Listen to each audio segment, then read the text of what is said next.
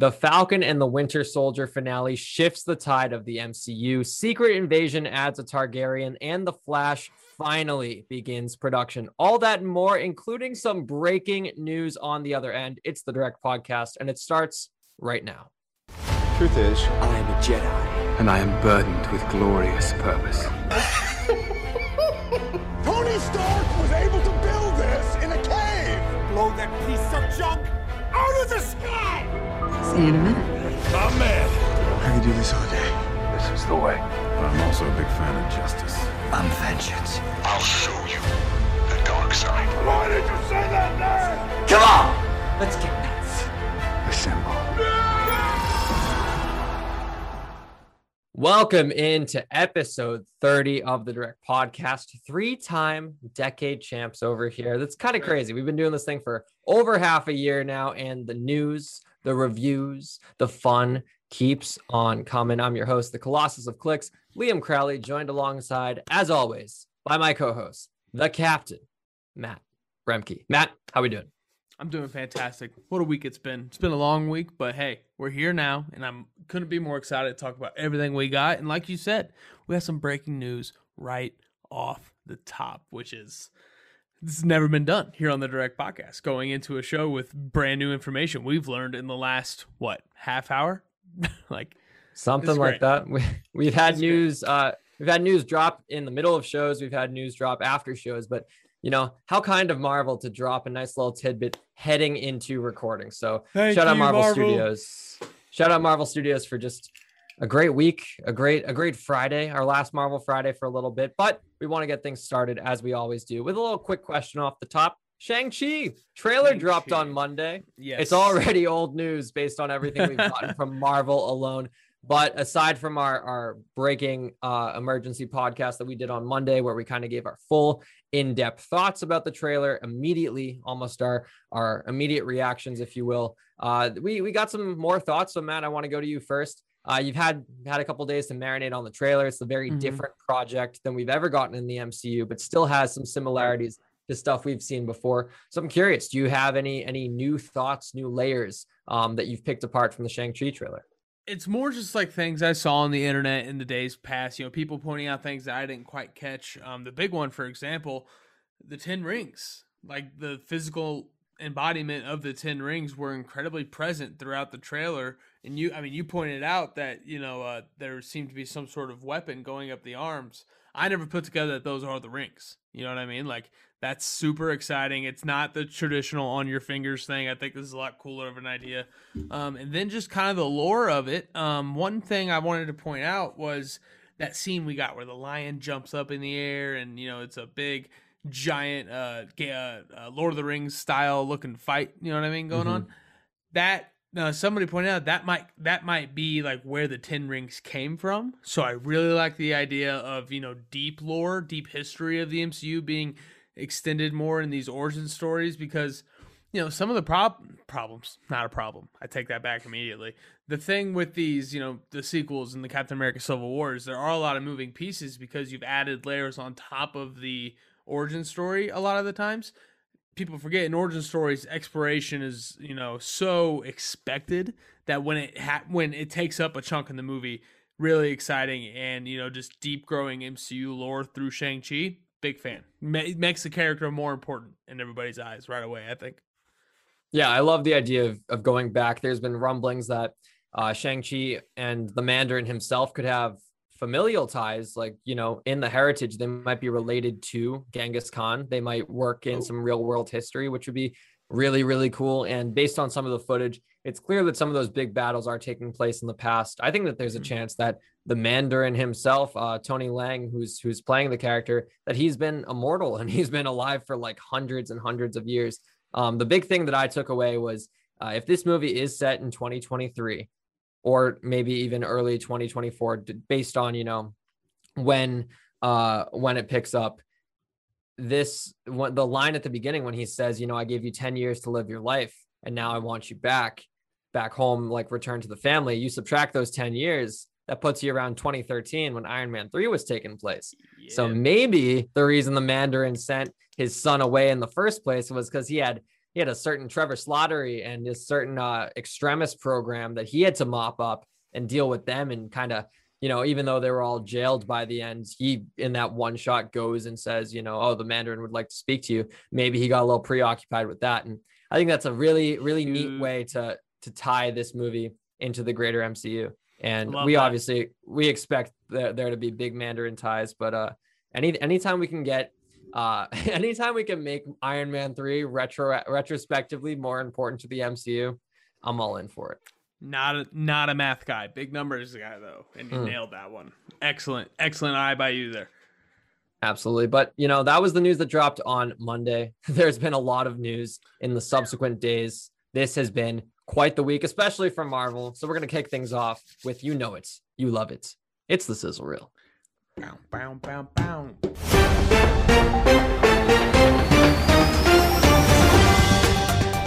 Breaking news, sound the alarms, call the kids, get them out of school. Things are getting real. Captain America 4 is officially in development at Marvel Studios with the Falcon and the Winter Soldier showrunner Malcolm Spellman developing the script. It's happening. And in more Marvel news, Game of Thrones star Emilia Clarke has joined Secret Invasion in a mystery role. Daenerys Targaryen herself will star opposite A-listers like Samuel L. Jackson, Ben Mendelsohn, and Olivia Colman in the Disney Plus series due next summer. The Marvel news don't stop. Clint Barton himself shared a selfie on Instagram announcing the end of filming for Hawkeye. The series will now enter post production for an anticipated fall Disney Plus release. And in one last bit of Marvel news, Alfred Molina is on Kevin Feige's hit list. In an interview with Variety, the Doc Ock actor revealed a lot of Spider Man No Way Home juicy details, including that his character will be de aged and that he picks up where he left off in 2004's Spider Man 2. Switching over to the world of DC, The Flash is finally beginning filming. Director Andy Muschietti celebrated by sharing the film's official logo, which is dope, on Twitter. And in bigger news regarding the Scarlet Speedster flick, Michael Keaton, yes, that Michael Keaton is officially back as Batman. And in news from a galaxy far, far away, actress Maya Erskine has joined the Obi Wan Kenobi series in an undisclosed role. Not much is known about Erskine's character, other than that she will reportedly have a supporting role in at least three episodes of Kenobi. And for more news on the Batman Andor and everything going on with PlayStation, make sure to check out thedirect.com once again for the people in the back. That is thedirect.com. I really like the way you end the sizzle reel with the direct dot com. It's like all jazzy and snazzy. I'm a big fan, but so much news, Matt, to talk off the top. And as we kind of do with these sizzle reels, I want to pitch to you what stands out. I feel like I know what you're going to say.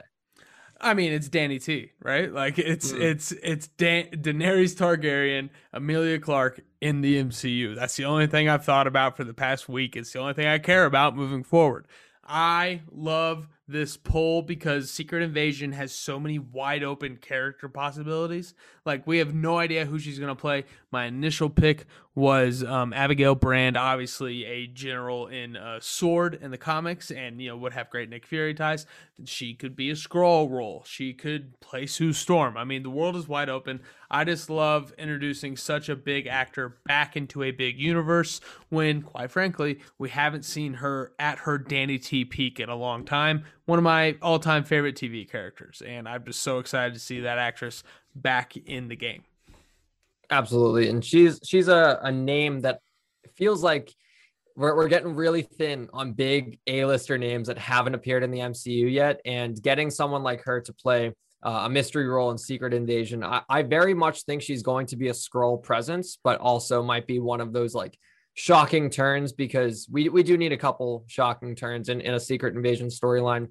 Um, and obviously, she's someone who will want FaceTime, you know, like Ben right. Mendelsohn got his FaceTime in Captain Marvel before donning the prosthetics and all that. Good point. But with a with a storyline like Secret Invasion, which has so many new characters being introduced and you know characters that we're supposed to care off, care about from the jump, you kind of have to attach big names to them because when you if you cast like unknown actors, it kind of plants the seed in the audience's mind that these these guys aren't as as big as they want us to think. Sure. But when you get a big name like Emilia Clarke or Olivia Colman, who recently joined the show, if they end up playing Skrulls, which I kind of anticipate the bigger names joining this series to be a Skrull presence, it immediately, from a viewer perspective, you're like, oh, these guys are important. I recognize Mm-hmm. that face. That's Danny Targaryen. You don't get Danny Right. Targaryen to play nobody. You get her to play a big presence. Absolutely. Queen of Dragons, the burnt, the unburnt, you know, the, the Mm. breaker of chains, titles, titles, titles. Um, I just think that every single time they plant Skrulls in an MCU movie, it instantly makes Secret Invasion that much better. The paranoia, like I've said in the past, is what's going to make this such an interesting show. Um, you know, but quick spoiler, we didn't get a Skrull appearance in the Falcon Winter Soldier, so the streak of uh, two straight post end game, two straight post end game uh, projects with a Skrull presence. Skip one. Loki has a Skrull in the trailer, so uh, you know they're everywhere, guys. Just watch out. I'm just gonna say it for the next what year and a half. They're everywhere.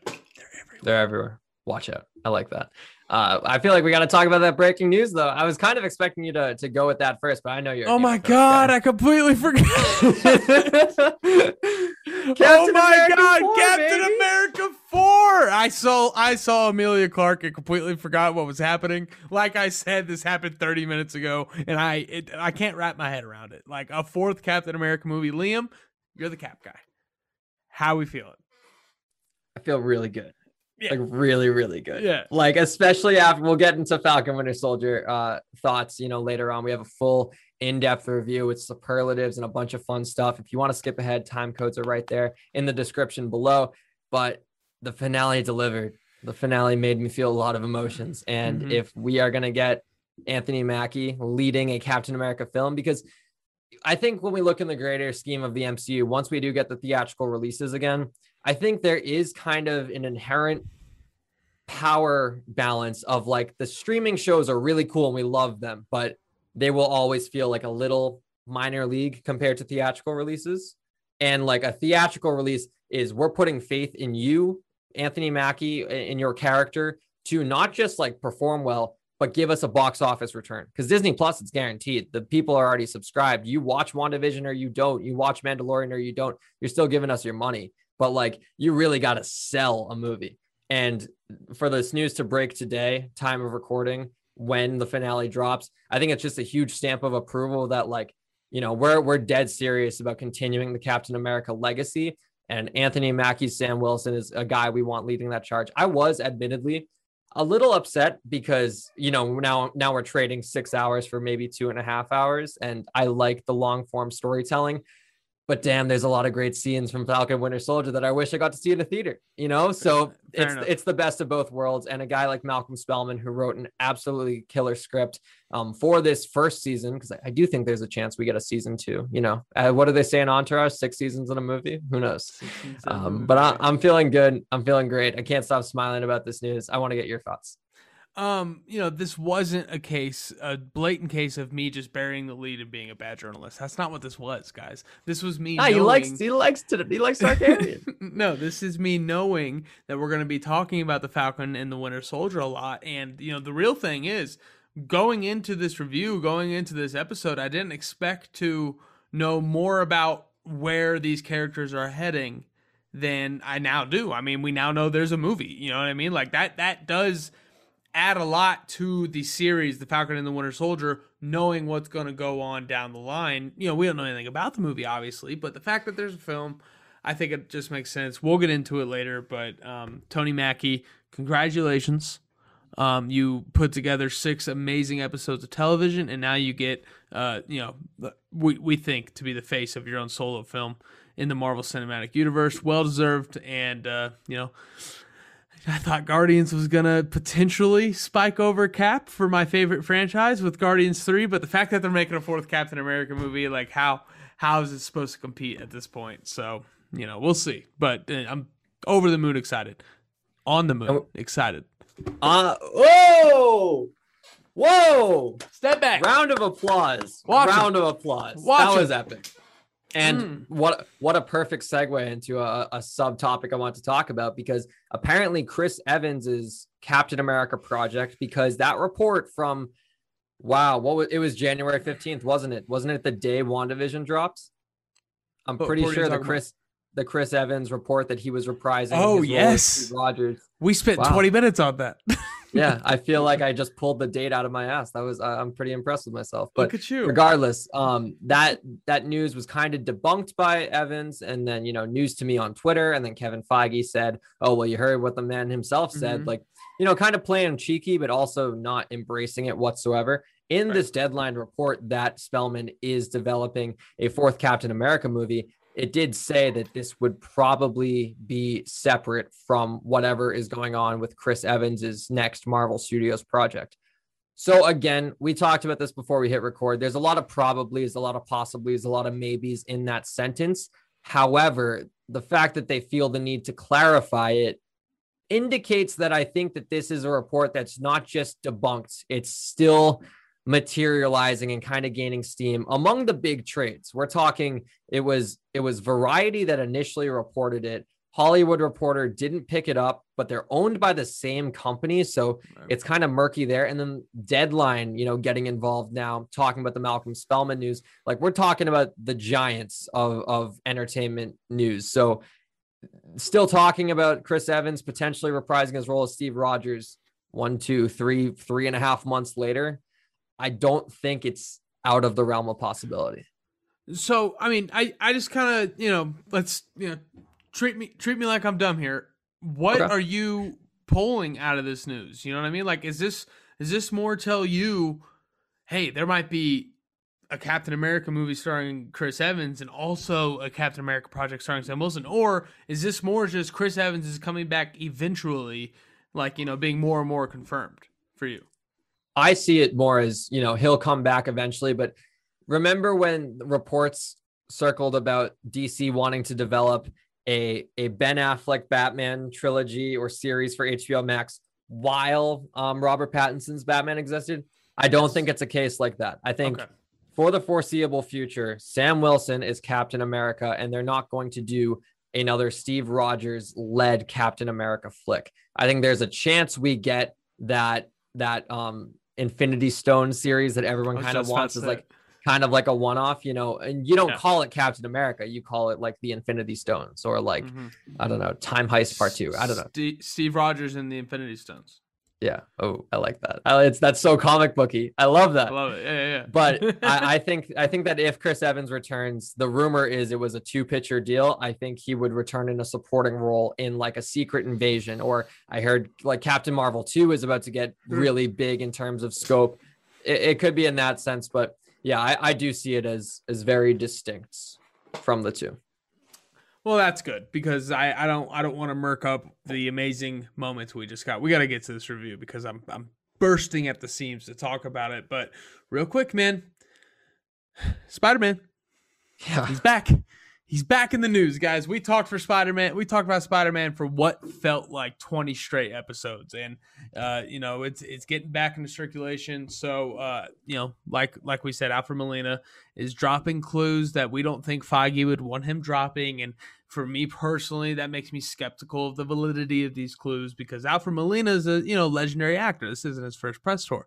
Um, so you know the idea is based on what Molina said. You know, if we, if we took what Molina said as heart, we're getting Doc Ock right from where we left off with him in Spider-Man uh, Two, sinking to the bottom of the lake. Drown it. You got to put it to the bottom of the river. Um, going to the bottom of the ocean there, along with the sun. Him and the sun just taking a dive. Um, and then it picks up, you know, in a multiverse. What do you think about one, the idea of that being a part of the movie. Two, do we really think that's going to be it word for word? Because he he laid it out pretty clear. Yes, I, I do think he's telling the truth here, and I don't think he. I don't think that he thinks he gave a lot of way because I don't think he understands um, what people like us do in piecing stuff together. Um, because if he is returning as Doc Ock, and this is setting up, you, you know, you don't get.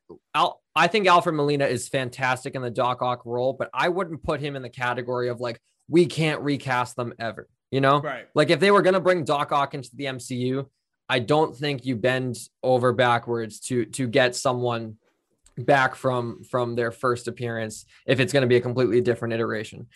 If that Doc Ock is to continue, since he died in Spider-Man 2, spoilers for a 2004 movie, you know. Mhm. The only way to get him to pop up in the MCU is if somehow portal opens when he sinks to the bottom of the river or something and then he gets roped in.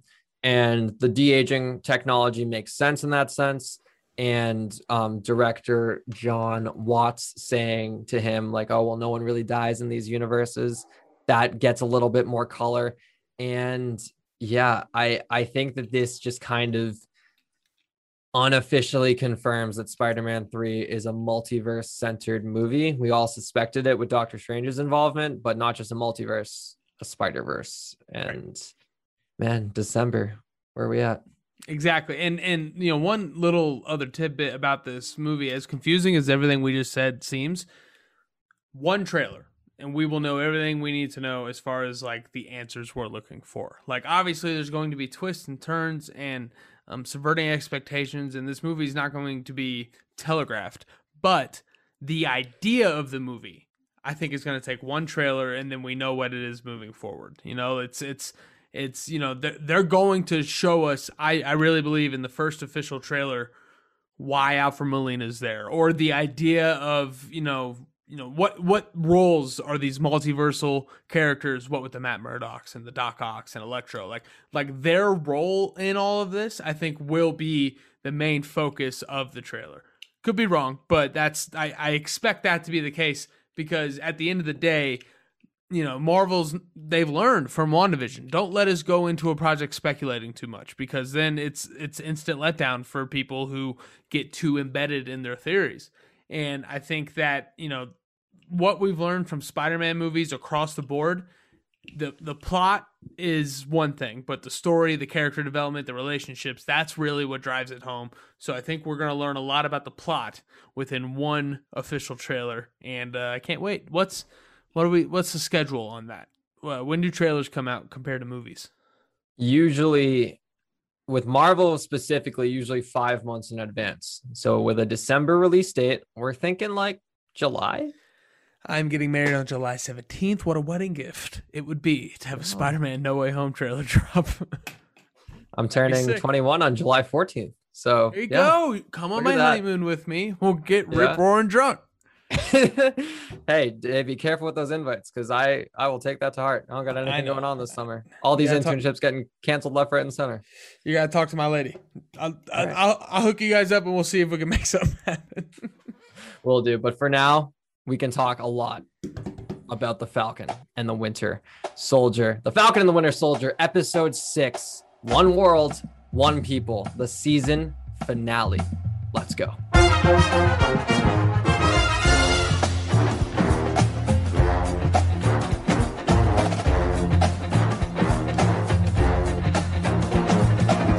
We made it. We're here. The Falcon and the Winter Soldier season finale, the third show to completion that we've reviewed here on the direct podcast. And what a journey it's been. The shortest journey so far mm-hmm. WandaVision, nine episodes, Mandalorian season two, eight episodes. But man, Falcon and Winter, Winter Soldier, even with a condensed season, sure packed a punch in each individual installment. And the finale, in my opinion, delivered big time. But Matt, I want to go to you first. We haven't really chatted today. We we've kind of stayed distant in the Slack channel because I really wanted this finale to, to be first thoughts. And I already see where the fingers are going. I know the sound effect we're about to get. Hit me with it. Initial thoughts. So, um, I mean, what a show! I, I got to start off with saying that you know I've because of the bullies that I work with at the direct.com, I've been cornered into having to preface every criticism I ever have with, "Man, I love this," but um, um, what a show! I'm so happy it happened. I'm sad that it's over, but uh, it was an amazing six weeks of television. This episode specifically, it's it's interesting, Liam. I'm kind of split into two different camps here. If and you know, one camp is obviously much more important than the other, but um, the first camp I'm in, if you want to focus on Sam, Bucky, the Isaiah story, and just uh, you know cinematography, the action, which is what I was most excited about heading into the show, and just you know the way everything was shot, the production, all of that.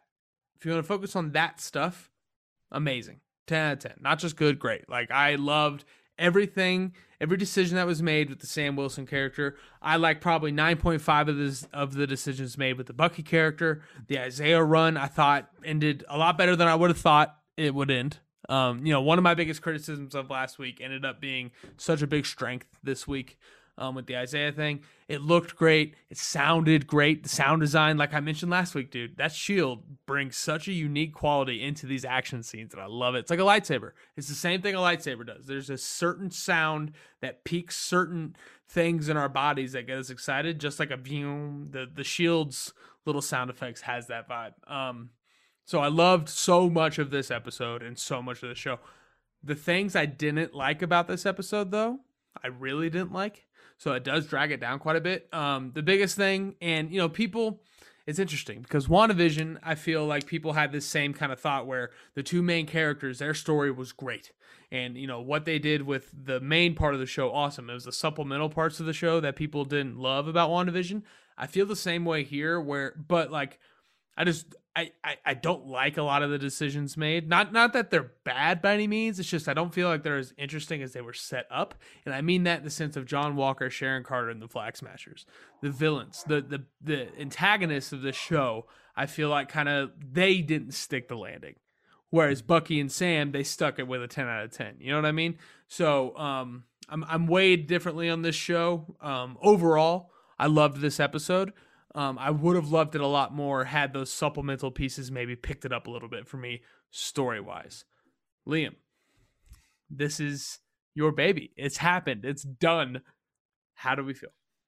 Yeah, it's crazy. Um, and I think all, all your all your criticisms are fair. We'll we'll get into specifics in a bit, but this episode, I was pondering like the how how to rationalize it because I loved this episode. Um, I cried four separate times, and that's that's a rarity, um, especially with with um TV shows because you know the theater environment. It's like I, I cried on WandaVision actually. We're we're we're back to back. We're getting we're getting more emotional as we get into our, our 20s here over over in Syracuse, New York.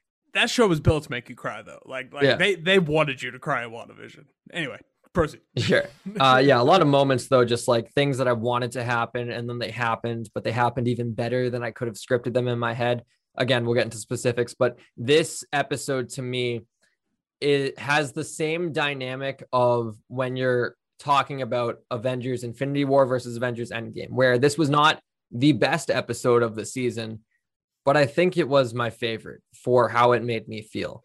Um, Avengers Infinity War, I I remember having a good theater experience, but I don't remember it as distinctly as I do Endgame. Endgame moved me. Endgame, the the tears, the emotions were were so real, and like a little, little soft here. Like it made me want to do stuff like this. Like it made me want to podcast. It made me want to write. It made me want to like immerse myself in these worlds. Yeah. And this episode of Falcon Winter Soldier just made me want to like continue. And I mm-hmm. we're getting a little like sappy here, but like Damn, why, it hits. why you gotta call it soft? Why you kids these days gotta be so judgmental about your feelings? Yo, I'm not, but I'm being open about it. You know, oh, like absolutely. I'm not shying no, away own, from it. Yeah, yeah. Own that shit. own yeah. that shit. Endgame was dope, and I love doing this podcast. And this, yeah, this episode, I agree. This is why I love doing this shit because talking about it is so not only fun, but like it, I just feel like it exercises my brain. Like I, it's just, it's it's incredibly um conceptual and I love that. Mm-hmm. And I, I I I applaud everything you just said. Yeah, and if, to just kind of wrap up my initial thoughts, I for just about a year now since this project has been in development, with the rumors of you know Sam being hesitant to take the shield and what it would mean in today's world for a black man to take the mantle of Captain America, I as often comes the times with like Marvel projects in development before they really get commercialized and advertised. I've been telling my friends that like you watch out for the Falcon and the Winter Soldier because this is going to have a cultural impact second to none in terms of you know may- maybe second to Black Panther in terms of the greater MCU. And seeing what this episode like delivered, TV shows a little different than movies because not everyone watches um, opening weekend or in its even theatrical run. There are people that probably won't watch Falcon Winter Soldier until a year down the line. They'll just binge season one all in one sitting. But moments in this finale, like, you know, I understand that I'll never fully grasp their importance and what they mean to, to other people, but like moved me as just an individual, as an American citizen. And that's something special. That's a rarity. And I, the reason why, full transparency, when we do this podcast, we always watch, or we usually watch twice.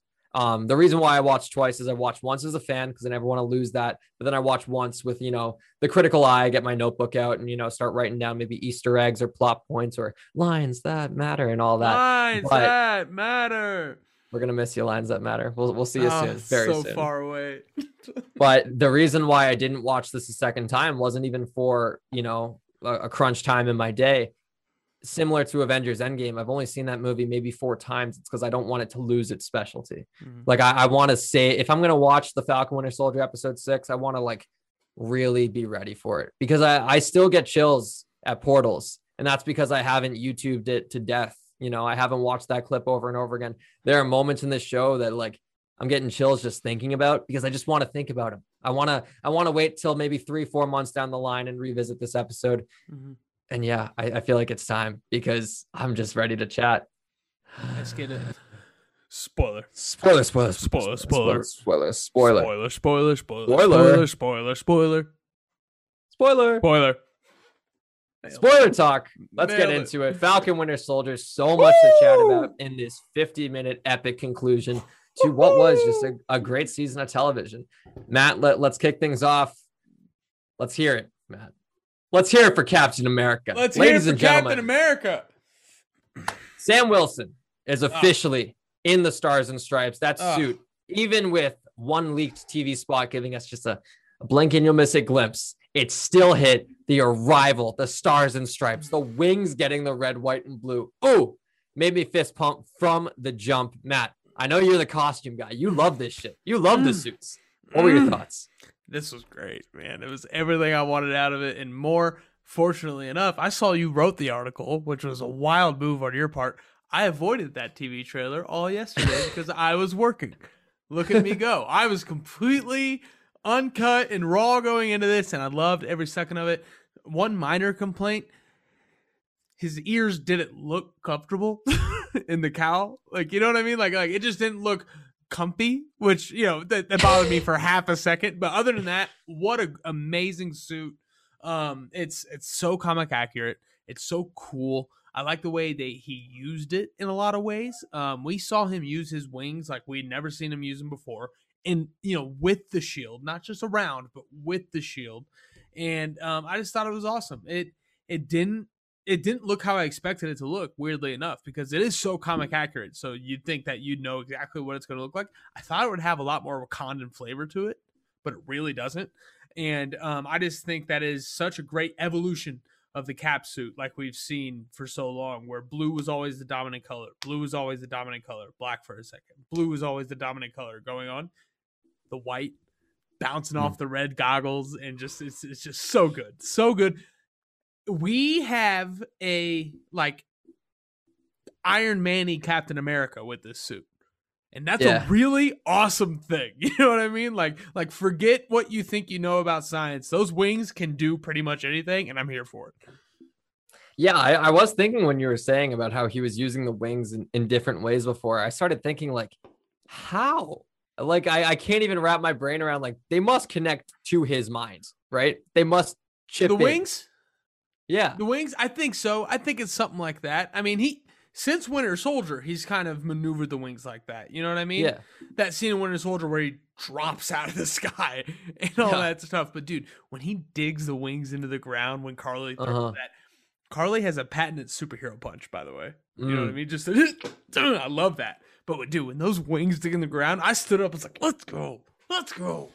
So good. So yeah, let, let's talk about the action uh just a bit, just in terms of uh Falcons spotlighted action, but also just the action in general. This New York City battle, it just kept going and going. Mhm. And I thought it was a very, very appropriately paced because for I, I felt that the action has been very well balanced in this show in terms of each episode seems like we get two decently long action sequences with a lot of stuff in between and at the beginning or end. But I remember you, Matt, saying that you were hoping for more action, and I feel like this was one that just like kept Yeah. going. It, it felt like a finale battle. Exactly. It felt appropriate in the sense that we are building to something.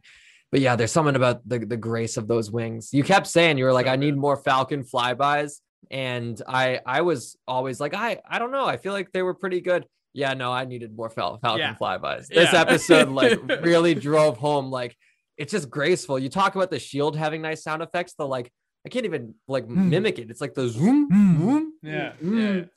yeah, yeah. in a great good. radio, you know, just go, we'll master the Marvel sound effects one day.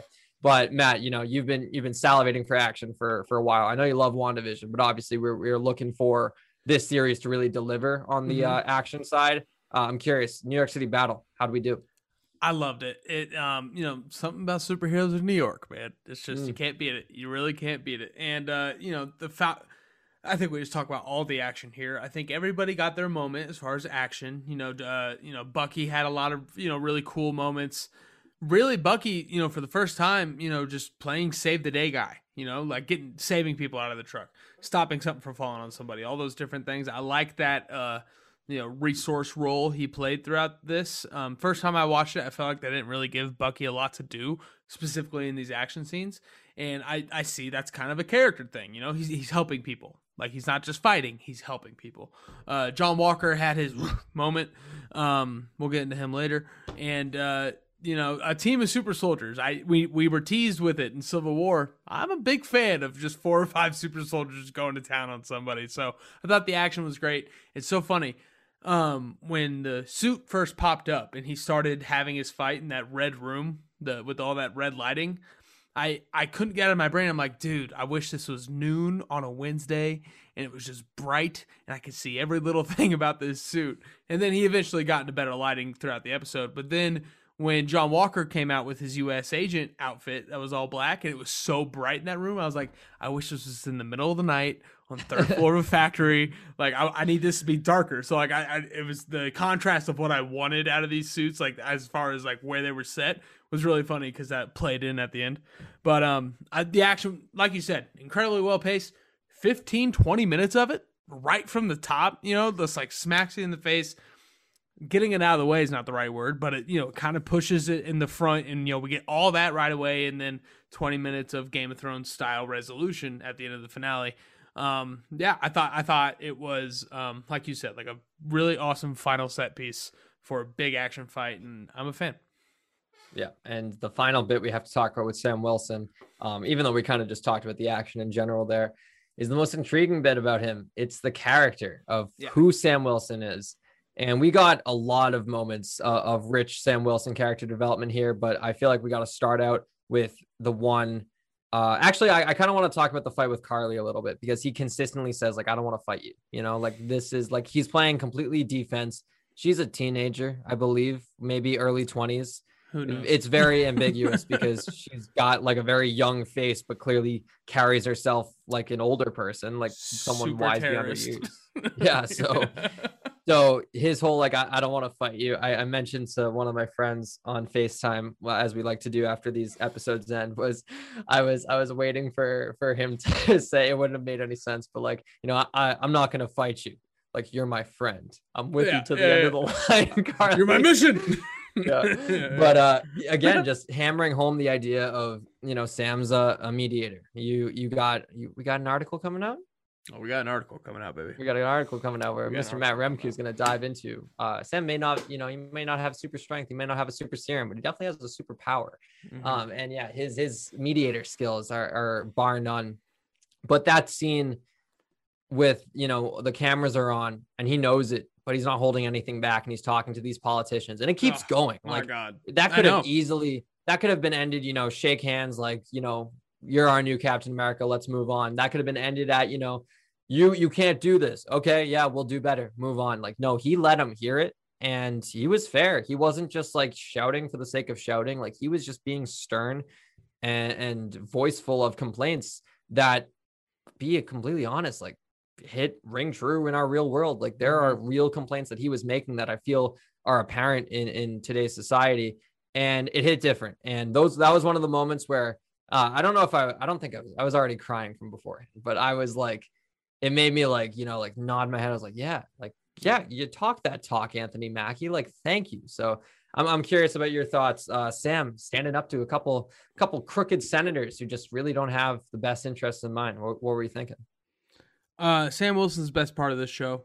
I think mm. that there's no doubt about that. Um, I think that the line and that that entire speech he has, which I'll admit it's a little annoying that it was just a news broadcast, you know, just because like, come on, like let's get this guy a microphone or something, right? But uh, somebody pointed yeah. out, um, I think it was Paris from Kind of Funny. Uh, shout out uh, our friends at Kind of Funny. He pointed out like that there seemed to be a sense of, um, you know, Sam knew this was his only chance to get a public platform because if they get into a big conference room, if they get into a big bureaucratic situation, they're not going to give him, you know, the time of day. So this was his chance to not only say what he wants to say, but say it to the world. And uh, so I take that back almost immediately. But I just I hate news and movies. It's just a pet peeve. But um, it's it was.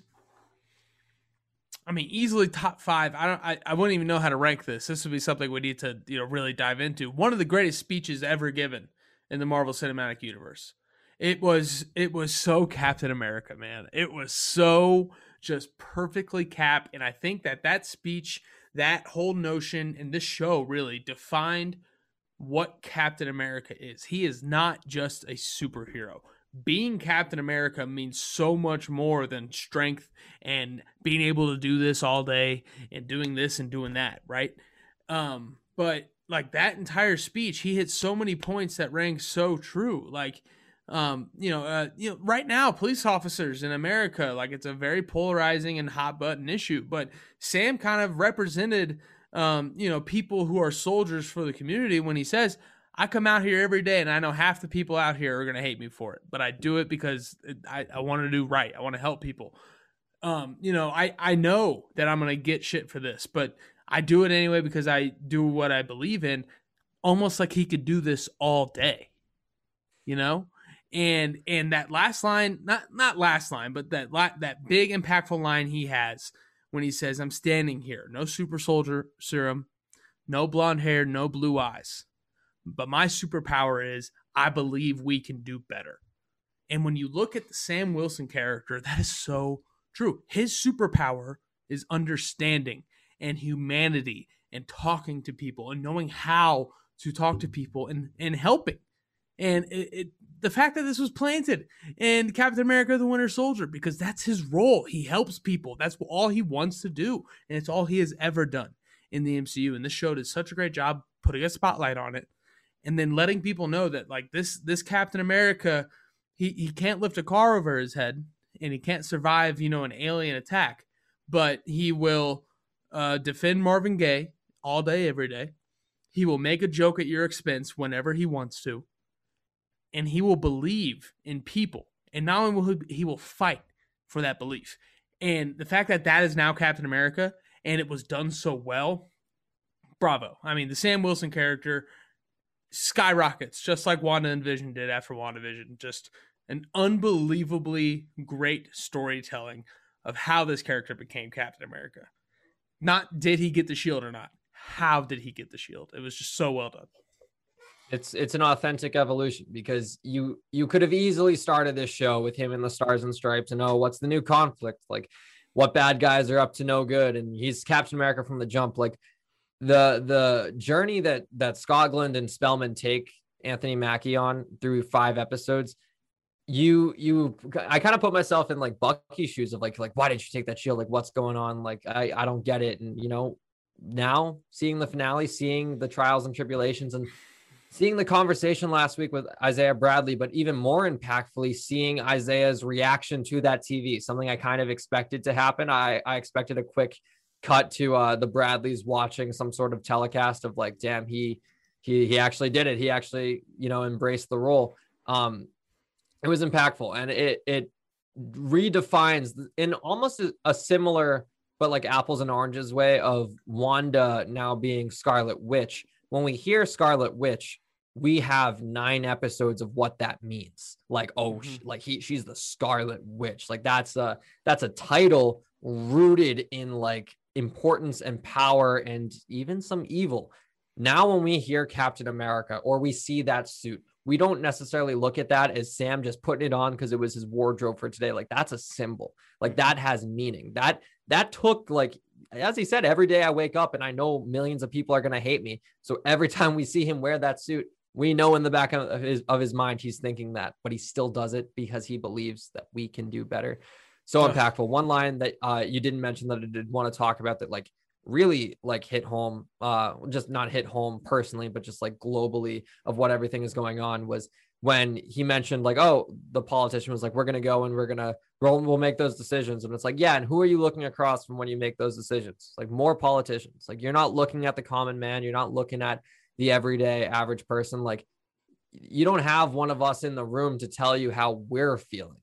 So that another line of just like authentic human emotion and it just it felt genuine. And it's weird because i don't know which parts of this series were shot pre the summer and covid and everything that went on um on which which things were worked afterwards.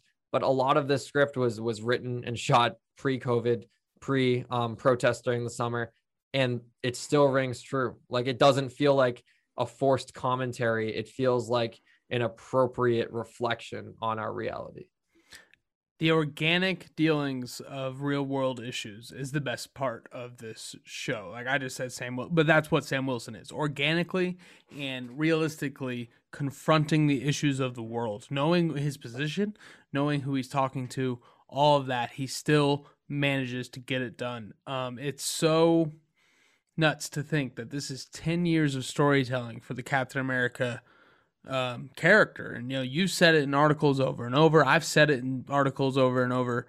It's it's not the perfect soldier, but a good man. And this like this was such an amazing representation of what being a good man is. Not just a good man, but a good man that has everything going against him. You know what I mean? Being a black man in America, hard to get through the day sometimes. To be a good man on top of all that, like like it, and and the buoyancy in which they showed it it was I, I can't i can talk for days about the sam wilson character and how they subverted expectations in a wide scope by this wasn't just oh how does he physically get the shield and you know start being captain america? This was how does he mentally and emotionally work his way into accepting the shield? And i think that transitions nicely into our next pointed topic, and that's Isaiah Bradley. You know, a bigger star in this episode than I thought he was going to be. I didn't think we'd see him again.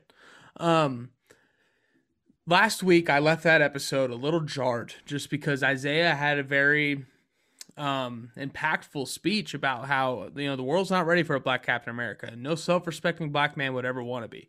And then you know a couple scenes later, it's Sam basically saying, you know, I get it, but he's wrong and and I was just jarred that that's how Sam reacted to that conversation. But after seeing this episode and seeing the conversation he has with Isaiah, and it's the line, "We built this country, we bled for it, and I'll be damned if I'm going to let anybody tell me I can't fight for it, even you."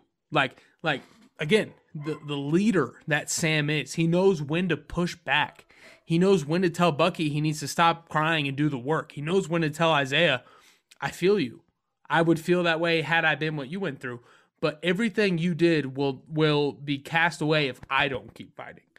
And they dealt with my problem of the last episode in this episode with Sam and Isaiah, and I love that because it now makes episode five better for me. And um, it, what did you think of the Sam Isaiah stuff? I, I mean, obviously it was emotional and it was impactful, but I also think that it uh, was the most resolving storyline of this entire show. This one had the most um, impactful ending to me. Resolving is is bar none the best way to put it because I, I, didn't think we were going to get a resolution. I right. I definitely expected after episode two with where we left Isaiah that there was going to be another conversation, sure. but I thought he was going to be a means to an end of he, he's a vehicle to get to get Sam to where he needs to be. I didn't expect Sam and you know in hindsight he's just he's the good man not the perfect soldier like he cares about helping people I kind of should have expected this that he wouldn't just be like, oh, well, like, thanks for the advice, but you're wrong. I want to go save the day, you know, take pictures back in Louisiana and move on with my life. Like, no, he wins the fight. He, the flag smashers are no more. And he, he goes back to Baltimore and right. talks with him again. And the the relentless aspect of you know you everyone's had conversations with people who like you can tell that they're just not going to budge uh even no matter how how much you try to teeter and be like come on like let's get something out of you like like you know he says you know did, did you, do you ever ease up? And he's just like no you know i'm i'm, No. I'm stern i'm stern since uh the korean war and all that. He he doesn't give up on isaiah even though he's only met him twice. And it would be so easy to be like this is this old man's never going to change. He, he keeps cause. he knows that deep down like there's there's a way to get to him. And that last moment with isaiah was so impactful um, I thought that it was going to end. I thought we were just going to see him once um, when he was like reacting to the TV. Uh, also, very impactful to have um, Elijah Richardson's uh, Eli Bradley um, right there by his side um, because obviously, I with how much screen time he got in this episode, more than the past two, man's going to play a big role in the future of the MCU. But what really got me was, you know, when he said, like, I, I got something for you. And, you know, Eli's like, where are we going? I knew exactly where they were going. I knew it was coming, Really? but it didn't didn't lessen the impact. Well, I, I expected them to go back to the museum and you know show the history. And I at first I thought it was just going to be a statue, which is what they showed, but then they showed the panel. And you know, shout out Brian Grodsky, founded the direct. He he assigned an article earlier today with the the text from those panels actually transcribed. And it is transparent as hell. They they don't Mhm. shy away from it. They don't just say he was a hero. They're like, we we messed up. Like we re- we erased his history. We told his family that he was dead we we forcefully experimented on him. He was not voluntarily a super soldier. And I think when Isaiah reads that and then he he gives Sam not just a handshake, but he he hugs him, it makes it that much more impactful. Isaiah Bradley, sneaky. No, I can't say like one of my like top five, but like he's like almost in my top 20 of like favorite MCU characters because in just Hmm. three episodes, the amount of history Carl Lumbly was able to convey and the amount of pain it it felt authentic um it felt real. I've been saying authentic a lot this episode so It's okay. uh but it's still like you know it still rings true. It, it it's a it's an appropriate word to describe everything that they've done with this show because of how real it feels. But yeah isaiah bradley I, I don't know if we see him again because he had such perfect resolution but i do definitely think we see eli again which is exciting for the future because the, the two bradleys in my opinion were very organically um ingrained characters into the show when they could have easily felt like vehicles like a means to an end or even just a prop to say that we talked about racial injustice. You know what I mean? They they Yeah. could have done that, and it, I, I I've been saying it since episode two. They they refused to do that, and I love I love them. I love that decision. Um, I we'll get into post credits later, but um, what an opportunity for a post credit miss there, where Eli's walking out of the museum. He just looks over to the left a little bit, and sees Cap's first shield, the the wooden one with the points. He just kind of looks at that because in the comics, Patriot, that's the shield he has. That first, that very first Captain America shield before he gets the vibranium one. Like, what a moment it would have been if Eli just kind of looked over at it and just like, huh, would have been dope. Just like you know the the one of my favorite end credit scenes is the second winter soldier one when bucky who is Yeah, oh, yeah. still you know freaking out doesn't really know who he is looks at his panel and it slowly pans around to him yeah if eli like in the museum just kind of gave it like a nice little like maybe even give a little a little uh terrence howard Rhodey next time baby or whatever but next uh, that time, would be too on the baby. uh, let's let's talk about our our other our second titular character, if you will, um, Hey. Bucky. Bucky, we we knew it was coming. Um, in terms of we we expected that that loose end to get tied up, but he makes peace with with his list. Every name is crossed off. He gifts Mhm. it to his therapist, and he kind of moves on. But that scene, uh, uncomfortable to say the least, and he kind of left the way I feel like anyone would where at least from what we saw, it didn't feel like it was a perfect ending because Mhm. um, Mr. Nakajima is wildly upset. I don't know if he fully apologizes. He just kind of tells him the truth and moves forward. Mhm. And yeah, I, it was um, it was uh is it is it fair to call it like a needle drop of emotion? I know you're the needle drop guy. Was there a song that played? Is that what you're getting at, or just like the, just like like wa- the It was the, underneath. the song we wanted? Oh, I don't know. I don't know what song it was. it, I don't think it had a name, but it was just like the music underneath was just Oh. like swelling up, and then he just kind of leaves. He's just kind of like, "Here's the information. I I don't know I- how to go forward from here." I um that moment I thought, you know, I when I first watched it, I had that kind of thought like, so how'd that go? You know what I mean? Like like was that, you know, successful or whatever. But thinking back on it all day, uh, when he passes the sushi restaurant, they have sake. They have sake in other restaurants? Chinese restaurants, I be- maybe? I believe so. Okay. I need to go to more Asian restaurants. I think. I just I ordered Thai food the other. Day. I got Thai food the other day, and sushi was on the menu. So Well, there you go. So anyway, they pass that Japanese restaurant, and uh, Bucky looks into the window and you know sees Yori there talking to old girl from New Girl, and um, you know the the that's where she's from. yeah she's Yeah. Uh, one one of Nick's girlfriends. Um, she looks at him and she smiles and acknowledges that he's there, but she keeps talking to Yori. And how I saw that was um, obviously Bucky told Yori what happened, but how can we expect Yori to be friends with Bucky after that? You know what I mean? He may not be, you know, I hate Bucky Barnes. Like he that might not be it, but you know, you can't expect him to be friends. But I saw that as Bucky sacrificing the only friendship he has for Yori to have some closure. And you know, they both understand it. They both understand, yes, we probably can't hang out on a daily basis, but thank you for giving me that knowledge. Thank you for giving me that closure. I know it was hard for you, it was hard for me. I thought that was a really good signifying moment of Bucky has not moved on from being the Winter Soldier. He's embracing his past. He has redeemed himself, being an Avenger, fighting Thanos, you know, pardoned by the president, you know, for everything that he's done. But now he's emotionally starting to redeem himself. And I, I thought that was a really good moment. He did give Steve Rogers' book to his therapist. So that's just like a thing she has now, which is, you know, a pretty important book um, from all these movies. So good for her because she deserved it, right? She helped a lot. Um, I, uh, I I I really enjoyed Bucky's ending. I think in the middle of the season they had a couple episodes that were very Bucky focused, what with the Wakanda stuff and him and Zemo and all that. But I think these last two episodes were very Sam focused. So I it kind of feels like Bucky got kind of pushed aside because I mean at least in this last episode, this is Sam's episode through and through, hundred percent. So I like that Bucky had that moment. We all knew it was coming; it had to come. But I do appreciate the acting. I do appreciate the storytelling there. Yeah, and I, I think he he was not so much expected to take a back seat, but looking back on it, I thought the the screen time and the dedication to Sam was appropriate in the sense of like Bucky did get his due. He get he got his due in earlier episodes, and him taking a less of a spotlight um, role in this episode, I thought was fair to his character. Uh, one more thing I did want to talk about with with how he reveals the information to Mr. Nakajima again, just because it feels real, is how he kind of unravels the sentence. He's like, I need to talk to you about your son. Your son was murdered. Okay, there's revelation number one. Didn't know that. Your son was murdered by the Winter Soldier.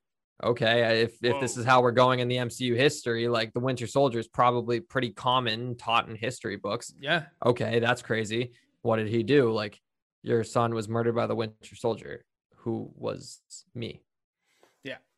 do with that information what you will. I'm gonna leave now because I, I like what else does he he say after that? Like he can apologize, he can freak out or or whatnot and and say, I'm sorry, and I I I I was under some spell or whatnot. I was I was under the trigger words, but he knows how how other people react. One Tony Stark, Tony Stark, I don't care. He killed my mom, and sure he killed my mom. Nakajima is not exactly like a superhero. He he might not fight him, but he knows what he's thinking. I don't care if you were under words, under Hydra's spell.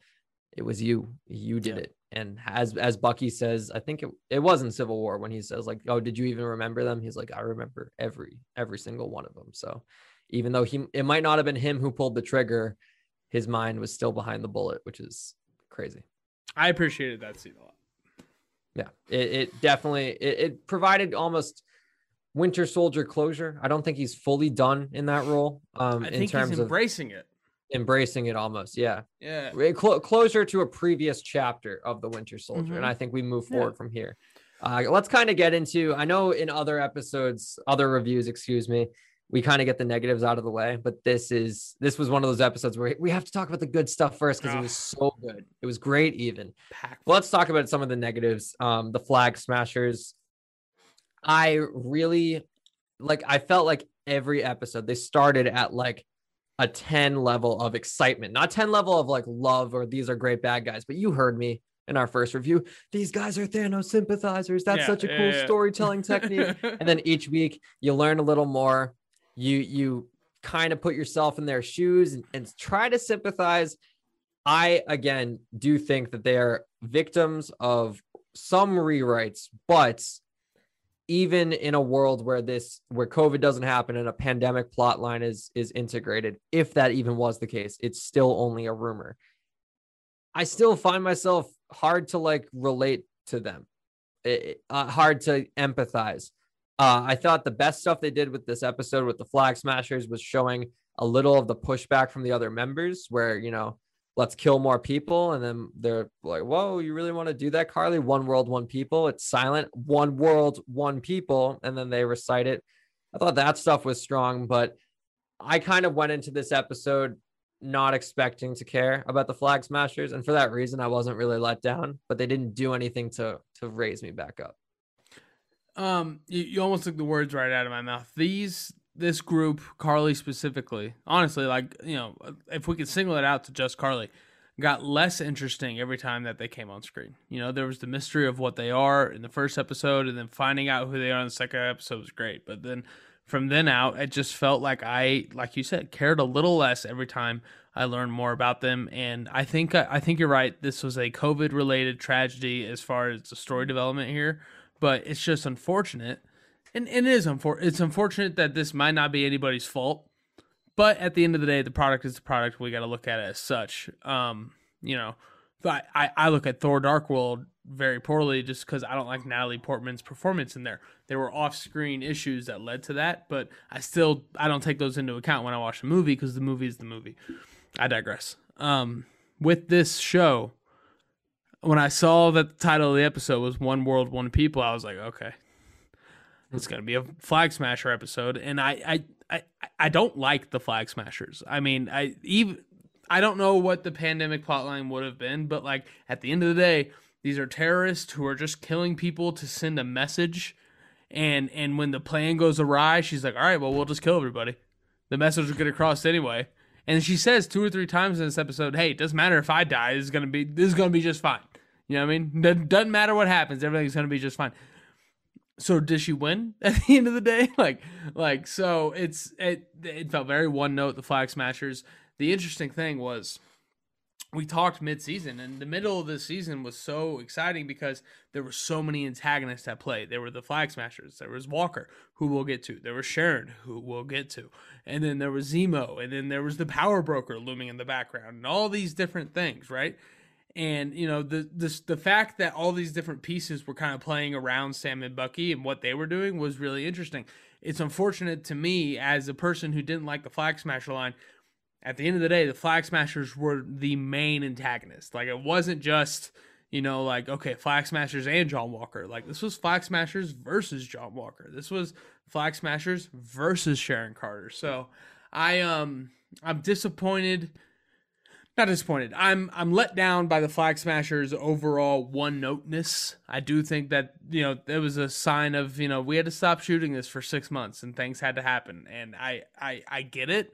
But when I look at this show and when you know next week we're going to be putting this on our MCU list, I'm not going to consider COVID as far as in my rankings. You know what I mean? Because the product is a product, and the villain is such an important part of modern superhero movies because it was once Marvel's biggest weakness. You know, one note, you know, predictable bad guys being bad guys villains. It's now become such a strength that when it is a one note villain like the Flag Smashers ended up being, it's disappointing. And it's also disappointing when they set them up very cool, but they digressed, which makes it stand out, I think, a little bit more. Yeah, I think it's all fair criticism and like as as much as I want to excuse some bits because of reworkings, you can't you can't just like if we if we asterisked every Marvel project, like it, it would just be an unfair list because we can't just rank stuff based on what ifs. We have to go based off what we ended up getting. Uh-huh. It's unfortunate. And so it is. It it's unfortunate, but uh, I I do believe you know the season has now wrapped up. I'm sure we'll get more answers in terms of reworkings and whatnot. I I don't know if everything will get revealed because I think a lot of stuff will stay close to the vest. But you know, here's hoping we at least learn a little bit more about what what at least the flag smashers were originally intended to be. Uh, yeah. I do want to talk about John Walker a lot, um, just because, man, this guy.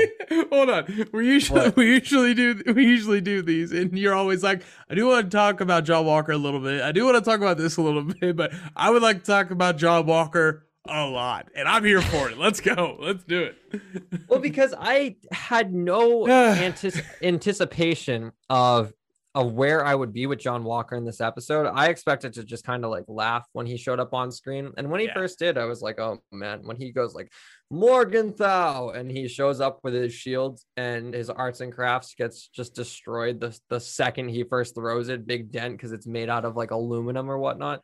But Awful. he in this episode, I, I put out a tweet. He's not exactly the same as Jaime Lannister, but similar in the sense that season one of Game of Thrones I hated Jaime Lannister. Hated like I I was I was angry at every time he was on screen because of how much of a dick he was. And then somehow over the course of, you know, seven more seasons, organically and subtly, he came around and he went from being 100% heel to like 80% heel. And then by the time just going to forget season 8 happened and how his character ends, by the time, you know, season 7 came around, I'm like I really like this guy. This is like my mm-hmm. favorite character in the show. John Walker is not my favorite character in the show, and I don't really like him. But his relentlessness and the fact that he was never giving up, and the fact that he shows up to this fight when his his and Sam's comparison of pushback is not at all comparable. Do not mm-hmm. get me wrong. But he is similar in the sense that he shows up, the whole world hates him. The whole world is like, you right. you killed a guy, broadcasted all across social media you disrespected the shield. We don't like you. And he still shows up and still comes to the fight. The one that really got me was when he was lifting the armored truck and trying yeah. his hardest. And then a bunch of flag smashers beat him up and he just falls with them. Like he doesn't succeed. It, it, would, it would be one thing if he succeeded. And I was like, ah, I still hate you, but like good work. The fact that he tried and still failed and, you know, even kind of walked side by side with Bucky at the end uh, it did a lot for me in terms of me being like, all right, John, hey, John Walker, like, you all right. Like, it's yeah, all right. You, like, you, you a good dude, I, I've, Johnny I've, I've, come around. I've come around on, on Wyatt Russell. I know, I know you're a big Wyatt Russell guy oh. and not so much that you were a big John Walker guy, but like you appreciated his character throughout this entire season. Absolutely. What did this final episode do for you in terms of the future of John Walker?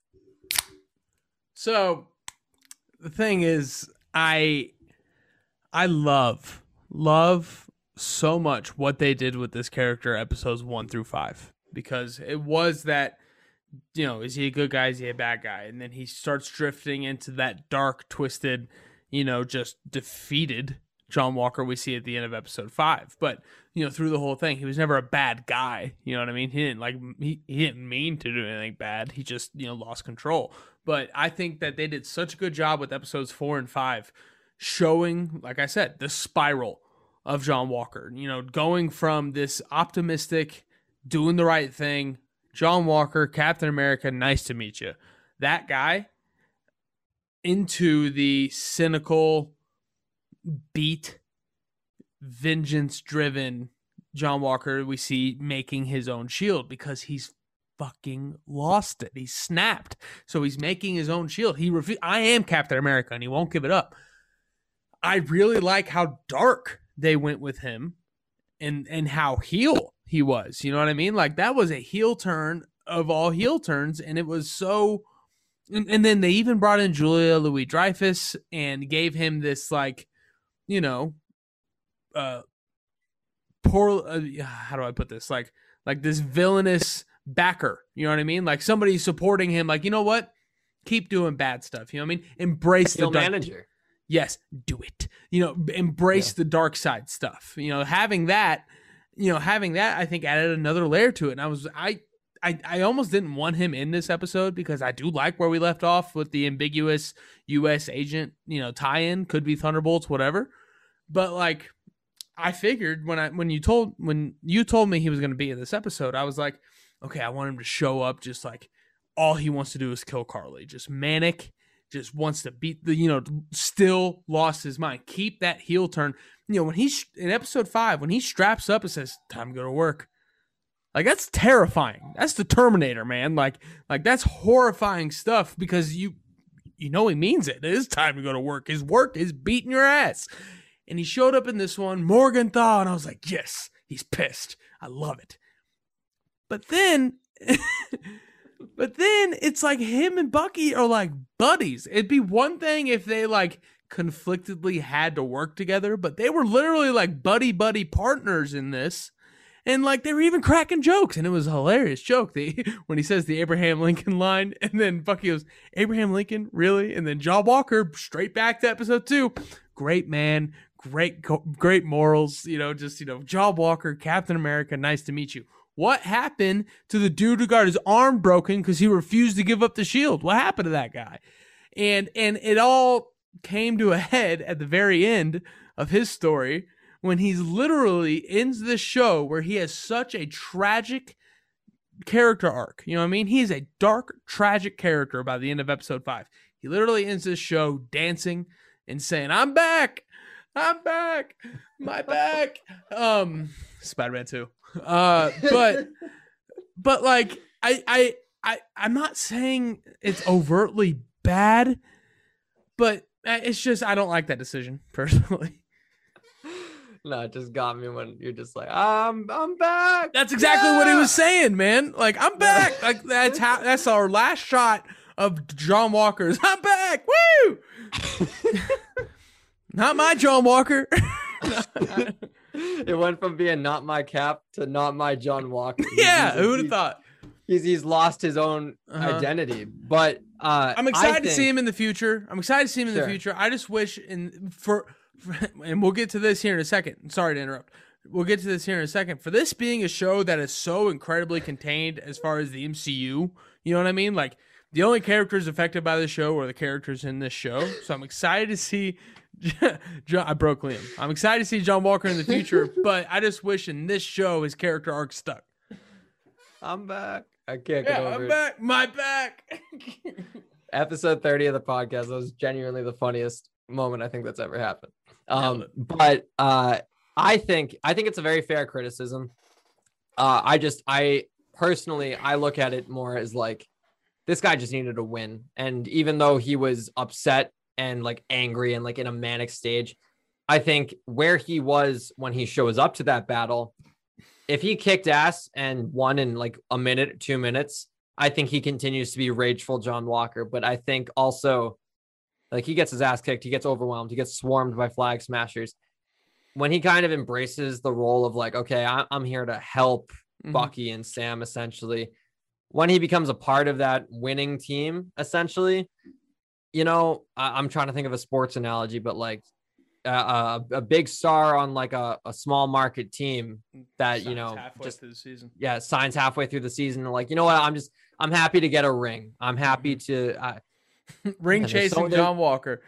ring chasing John Walker. Yeah, he's yeah. like he's not in the starting lineup. He's just uh-uh. on the bench. You know, woo, let's go. like you know, he's just happy to be there. Um, uh, that, that's that's how I see him. Yeah. you um, ever see the Bro- the Brooklyn Nets bench? Oh, before, they're great. Before man. they got all the stars, it was like uh, yeah. D'Angelo Russell, and they're just like, you know, yeah, let's go. So good, D'Angelo Russell, what a guy. Um, I, I, I mean, and people are gonna say, you know, well, he had that moment where he could have gone after Karli, but he went for the bus instead and saved those people. I get that, and and that's why I don't think it's overtly bad. Yes, it makes sense, but it isn't particularly interesting to have this amazing heel turn and then it immediately gets flipped on a dime, not even a whole episode later. This is 20 minutes into the episode. This is like four or five scenes later. You know, he's he's back to episode two, John Walker. And it's just I feel like it, it could be another COVID case. Rushed, man. Just so rushed. Like giving him a redemption arc so soon after you broke this dude down episode by episode takes away some of the impact of the bloody shield, takes away some of the impact of the broken arm, and it takes away some of the impact of that trial scene, which was, you know, that's the most redeeming he had been. You know, like we don't need to see him be a good guy for us to understand his pain. That trial scene did that. It just kind of feels like it lessens that because He's dancing in the moonlight at the end of this. Not just moonlight, the brightest room in the history of Washington D.C. It's it. This is a wood paneled, glorious oak room with the brightest day in the history of America outside, and this dark, tragic figure has a new all black outfit. I'm like, put this in a grungy sewer where he's like, you know, like I don't know. It wasn't villainous, and he's supposed to be a villain, and it just ah ah. I I liken it to you know I'm not super well versed on on WCW back in the day, but like oh yeah, remember Sting? Like Oh, yeah. Sting just Sting just wanted to beat the NWO, and Mhm. he he was you know the blonde hair, blue eyes, good guy, and then he gets beaten down by the system. Eventually comes back in a trench coat wearing crow face paint, but he's still going after the NWO because like it's it, those are still the guys who like sure he was wronged by like other rivals or whatnot, but like he was still against the the group that mentality. So I I I hear a lot of what you're saying, and I feel like future John Walker projects will kind of as retroactive MCU. I'm I'm sure next time we Still see excited. him, we might look back on this and say it was more appropriate. But everything you say rings true. Uh, I just you know beauty of these projects. I just I saw it just a, a tad differently. One thing I don't think we saw differently though uh, is Sharon Carter. Sharon Carter. Uh, Sharon Carter. is- So is you uh, the power broker? I I don't know if I can do That Batroc. was solid. That was our. I mean, it, that, I don't know if it was specifically Batroc, but it was Fridge. It was Yeah, definitely yeah. Fridge. Uh, I kind of want you to lead this one because this is this is one we've been talking about for for a bit. Sharon Carter, rolling this show. What the hell? What the hell, man? I mean, uh, she had one scene in episode three where she kicked a bunch of ass with that baton, and then she had that moment when Zemo shot the scientist, where she goes, "What'd you do?" And that's it. Like she was given so little to do moving forward, but they made sure we saw her 20 seconds a week, just so we kept thinking, "Oh, maybe she's a power broker." Because like you look at her roles in episodes four and five, hell, even this episode, she's really not doing a lot. And and and you know, you can complain about little you can nitpick all day, but at the end of the day, my complaint about Sharon Carter is she was revealed as the power broker. And then immediately everybody who knew she was a power broker dies. So, what has to happen now is somewhere down the line the rest of the characters are going to learn that Sharon is the power broker. And it's going to be a moment that's supposed to be like, what? But the audience sitting here like, well, yeah, we've known that for so long. You know what I mean? Like, it's so, it's, I, help me understand the decision to reveal that she's the power broker, but Sam doesn't know, Bucky doesn't know, the government doesn't know. I, I I like the idea of her being now infiltrated into the government, and there's other reasons I like that too. We'll get to, but but like the the power broker was a specific, you know, looming presence in this show. And at the end of the day, we learn that it's Sharon, yes, but we don't learn why. We don't learn how. We don't even know what the power broker really does. You know, she sells stuff to bad people. We knew that going into this episode. All we learned about was that the power broker was Sharon, and the fact that no other living character knows means that we're gonna have to learn that again as an audience. Blech. It's Yeah, it's it- shoehorn's a good word. Shoehorn's a good word. It's a very good point. I didn't even consider the fact that yeah, we will have to like and Sharon was the power broker. Oh my god. Like, What? we we know. we know. Uh I I like the decision of where she goes from here. The idea that she, you know, I'll, I'll gladly, you know, take back my position and work in government because, uh, you know, a little movie that I, I seem to enjoy, Cap Winter Soldier, deals with a, a parasitical presence within a big mm-hmm. intelligence organization. So, mm-hmm. the idea of her, you know, manipulating her way into into government, learning dirty secrets, is intriguing. But that said, she out of all the out of all the characters put in this show, including even like Batroc, she felt the most like here's a supporting cast member from the Captain America franchise that didn't get a ton of screen time before, but just to reassure that this is like a a, a familiar cast, we're gonna put Sharon Carter in. And I even just her character being the power broker alone, I just I don't buy it fully. Like she Yeah. was a shield agent and even even that decision being like they already kind of let the air out for when it eventually does get fully revealed to all our characters.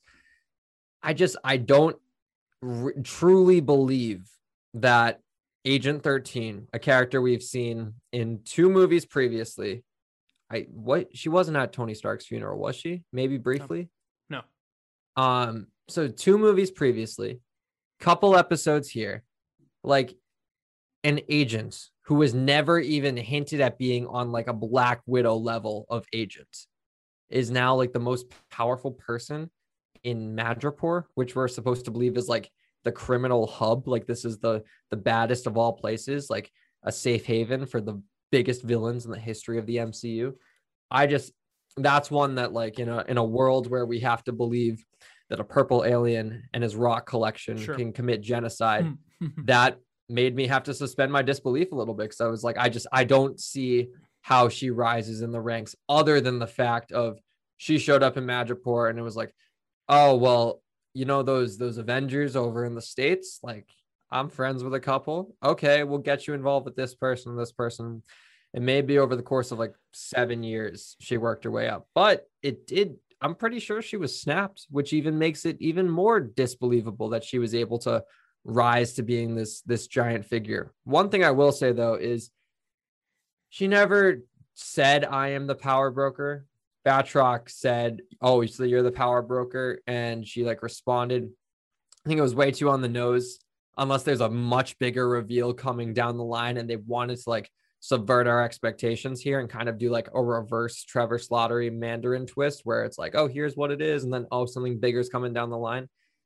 I, but I, I don't see that being the case. I feel like this is kind of uh, writings on the wall in in terms of where Sharon goes from here. And yeah, it's just it's an odd decision, and it definitely left me not with like a, a full on sour taste, but like in an episode that made me cry on multiple occasions, like Sure. where we left off in that post credit scene. I wasn't like WandaVision, like let's go, it's the Scarlet Witch. I was like, oh okay. Sharon's on the phone. It's probably it's probably Ross. Like you know, that would be nuts. Um, I uh, just real quick going back. I do like the idea of her being the power broker. I like that transition because you know most powerful person in Madripoor. It's not like that's like some daunting you know position that we've known about forever. Like you know we don't know how And important it gives her someone is. to it gives her someone to do. To be fair, Right. But I I do like the idea of, you know, a person who was a side character in two movies, a very supportive side character though, always helping Cap, always helping Sam, yada yada yada. You know, get spoiled, you know, gets, you know, gets so uh, uh what's the word? Uh gets so spiteful that she turns bad and she rises to the ranks. I like the idea of her being the power broker. I've said that for weeks. I just don't like the way they handled the twist. They didn't they they still haven't explained what exactly the power broker is. All we know is that the her name is the power broker and now we know that she helped Karli get the super soldier serum. That's it. That is it. And it's just but it- everything you just said makes me think maybe we should have had one more episode. And I know that's easy to say now after 6 episodes are gone, but like that, you know, for as much as I feel like they maybe went too far fleshing out John Walker and rushed that within the last episode. I don't think they went far enough with Sharon Carter. And it's interesting because I was kind of the opposite of you. I had no expectations for Sharon Carter going into this episode. And then she played a more important role than I thought, and I was let down by the result. Whereas John Walker, I loved him so much throughout the first five episodes. I was let down at the result at the end of the day. So it's just interesting because, you know, I don't I, I don't think these are nitpicks. I think these are what I see as flaws in uh side characters in this show. Like I said at the top, everything Bucky, everything Sam, everything Isaiah, love. 10 out of 10. But these supplemental characters, just how they were handled, where in the MCU we see supplemental characters being handled so well. I mean, think about Monica and Darcy and and you know uh, the WandaVision. Think about in Spider-Man, Ned and MJ, and how much you really care about those characters in different moments. And those are just the last two projects. Um, we got to talk post credit scene. mm-hmm. Liam, I did a little research, if you can believe it. Okay. I just I quick scroll the list of every post credit scene in Phase Three and beyond. Okay, Mhm. and they do a lot of the two post credit scenes where one's kind of funny, like a little joke, and then the other one is a is a serious scene connecting to the bigger MCU. This post credit scene with Sharon Carter being pardoned, getting her job back in the CIA, and then revealing that she's still going to be bad in the CIA is my least favorite post credit scene since Phase Three started. I can't. I, I I'm looking here. I don't see another post credit post credit scene that's meant to be serious that I dislike more. It's it was. Did we need that? Did we really need that? Why didn't we get a second one? Why didn't we get one more important? I don't know. It's it's it's kind of weird to look at the show and post credit scenes differently, but you know the show's the show. The post credit scene in these movies, and we even saw in WandaVision, is supposed to move the ball forward, intrigue us about something in the future, all that stuff. I feel like I didn't learn anything new in this post credit scene. Unless Sharon's a Skrull. If Secret Invasion pops up and Sharon Carter is not only a Skrull leading Madripoor, but also working in the CIA, that I would be down for. But this post credit scene didn't get me excited for that. Twitter got me excited for that. Liam, what were your thoughts on the post credit scene? Which, you know, just seemed like another Sharon Carter beat in this show. Not really a post credit scene. Yeah, I don't think that I don't think that that's a super hot take even to say that it was the the least like the the it's weird to say worst because with the MCU I'm looking so I'm looking back. We I, I i'm just gonna go ahead and call a spade a spade. I do think that this was like one of the worst post-credit scenes because it didn't reveal any like we sharon carter being the power broker and as you mentioned the only two people that find out are two bad guys. So there's no there's no sense of like oh should i give this up? Should i like go back and and, and change uh, and who i am and leave this life of crime and all that it, it just reaffirmed that oh okay like yeah she's bad oh oh she's back and she's still doing bad stuff right yeah we know Mhm. um this would Yeah. have been a huge moment if if she was revealed to be a Skrull in the post credit scene i do think yes. she rises up my ranks of most likely already established characters to be revealed to be a Skrull because I feel like her story is the most inconsequential by kind of retconning it as she's always been a Skrull because you've talked about not you specifically but just people listening and people on Twitter people have talked about you know what happens if if it turns out Nick Fury was always a Skrull that makes you watch Iron Man different and every other movie different. And then it, it does kind of sour a little bit, and some of it feels like retconning. Sharon Carter, I feel like, is one of the best already established characters to shift the narrative and be like, no, she's always been a Skrull. Yeah. And it doesn't really consequentially like then you go back and watch Cap Winter Soldiers, like, oh man, maybe she wanted to be neighbors with Cap because she wanted to keep tabs on him because she was a Skrull. Like it does all that cool stuff. That's a reveal that I want to happen though in Secret Invasion. I feel like it's much more impactful there. And Yeah. if we if we wait on it for a year, a year and a half essentially at this point, it it would sour it a bit. So if she ends up being a Skrull, this post credit scene gets redeemed a little bit, but it's Mhm. still one of the weaker ones for me. Um, I found the worst post-credit scene. Mm, enlighten Did a little digging. It's Thor: Dark World, where uh, Thor comes back and he rainbows onto the roof and kisses Natalie Portman. Yeah. But do you know the story behind it? The reason that the shot is so weird and he like grabs her and turns her and stuff is because it's, it's Elsa. it's Elsa Pataky. Yeah. Of of uh, Fast and Furious fame. Um, and, The, the and, uh, greatest franchise in history. Elsa Pataky is in the MCU. People forget. She's I, I'm learning right here, right now. She's also a Sicarian nurse on Sakaar.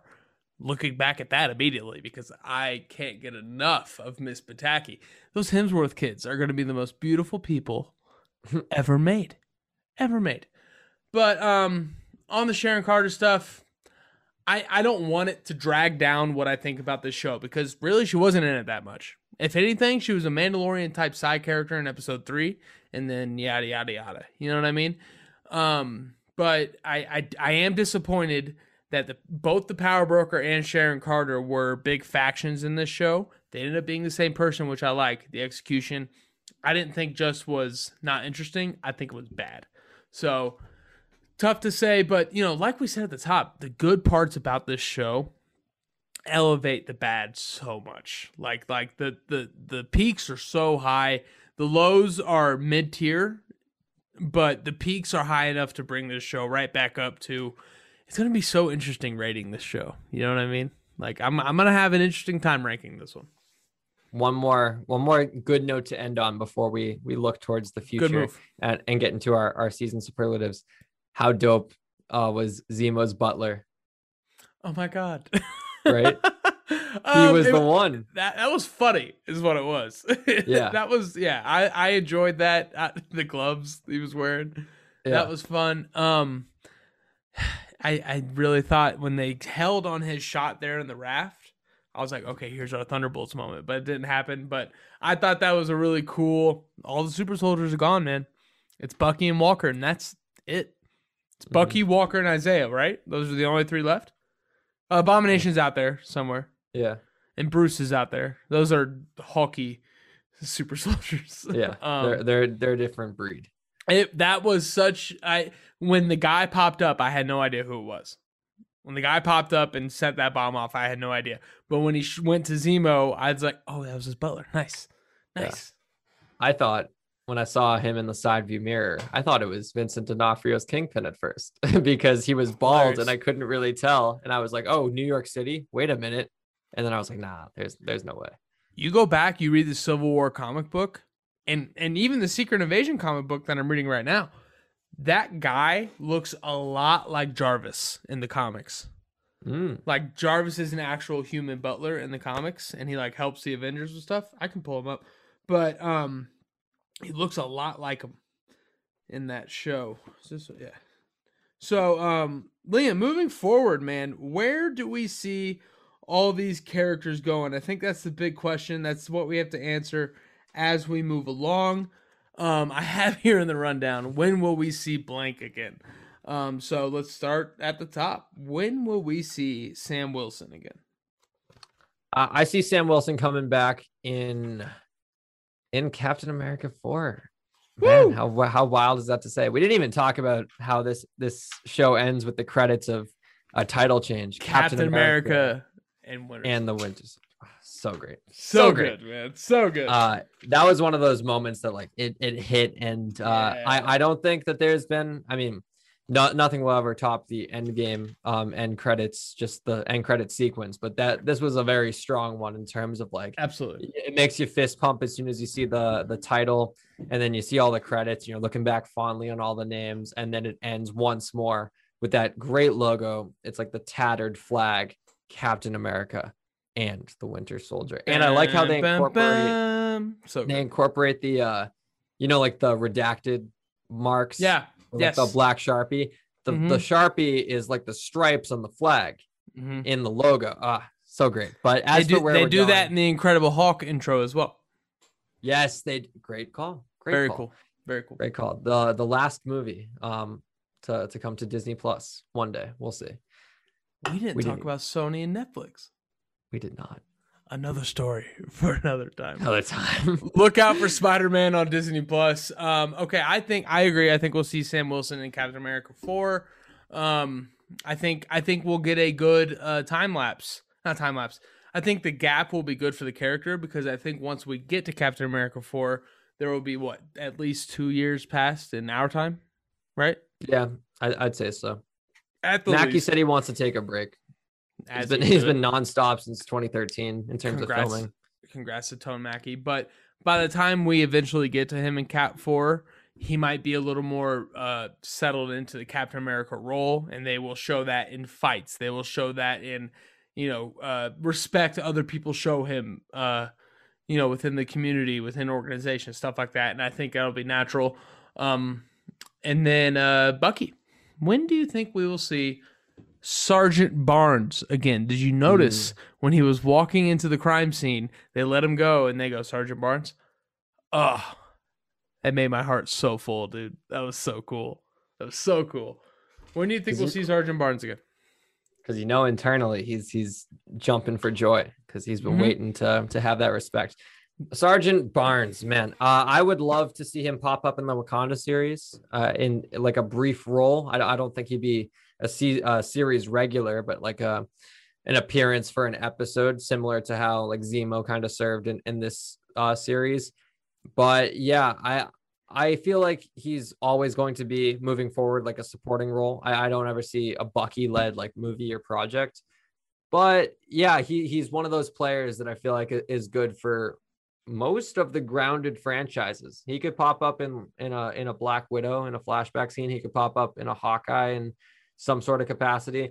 Any one of the shows that do, don't deal with like the big supernatural cosmic stuff, I think Bucky's good for. So, but my my in in the in the ground pick is uh the Wakanda series whenever that comes out. Me too. I would love it. I want more White Wolf. I want uh Bucky. I want like Bucky and Nakia doing like a Wakandan uh covert spy mission or something like that. I don't know. It'd just be so cool. Like it would be cool to see Bucky show up in Wakanda, just like he did here, and just kind of be like, you know, standoffish and stuff. But when it comes time to get to work, he knows how to do every job. He knows how to work the kimono beads. That's not the right word. Um, uh, all that different stuff.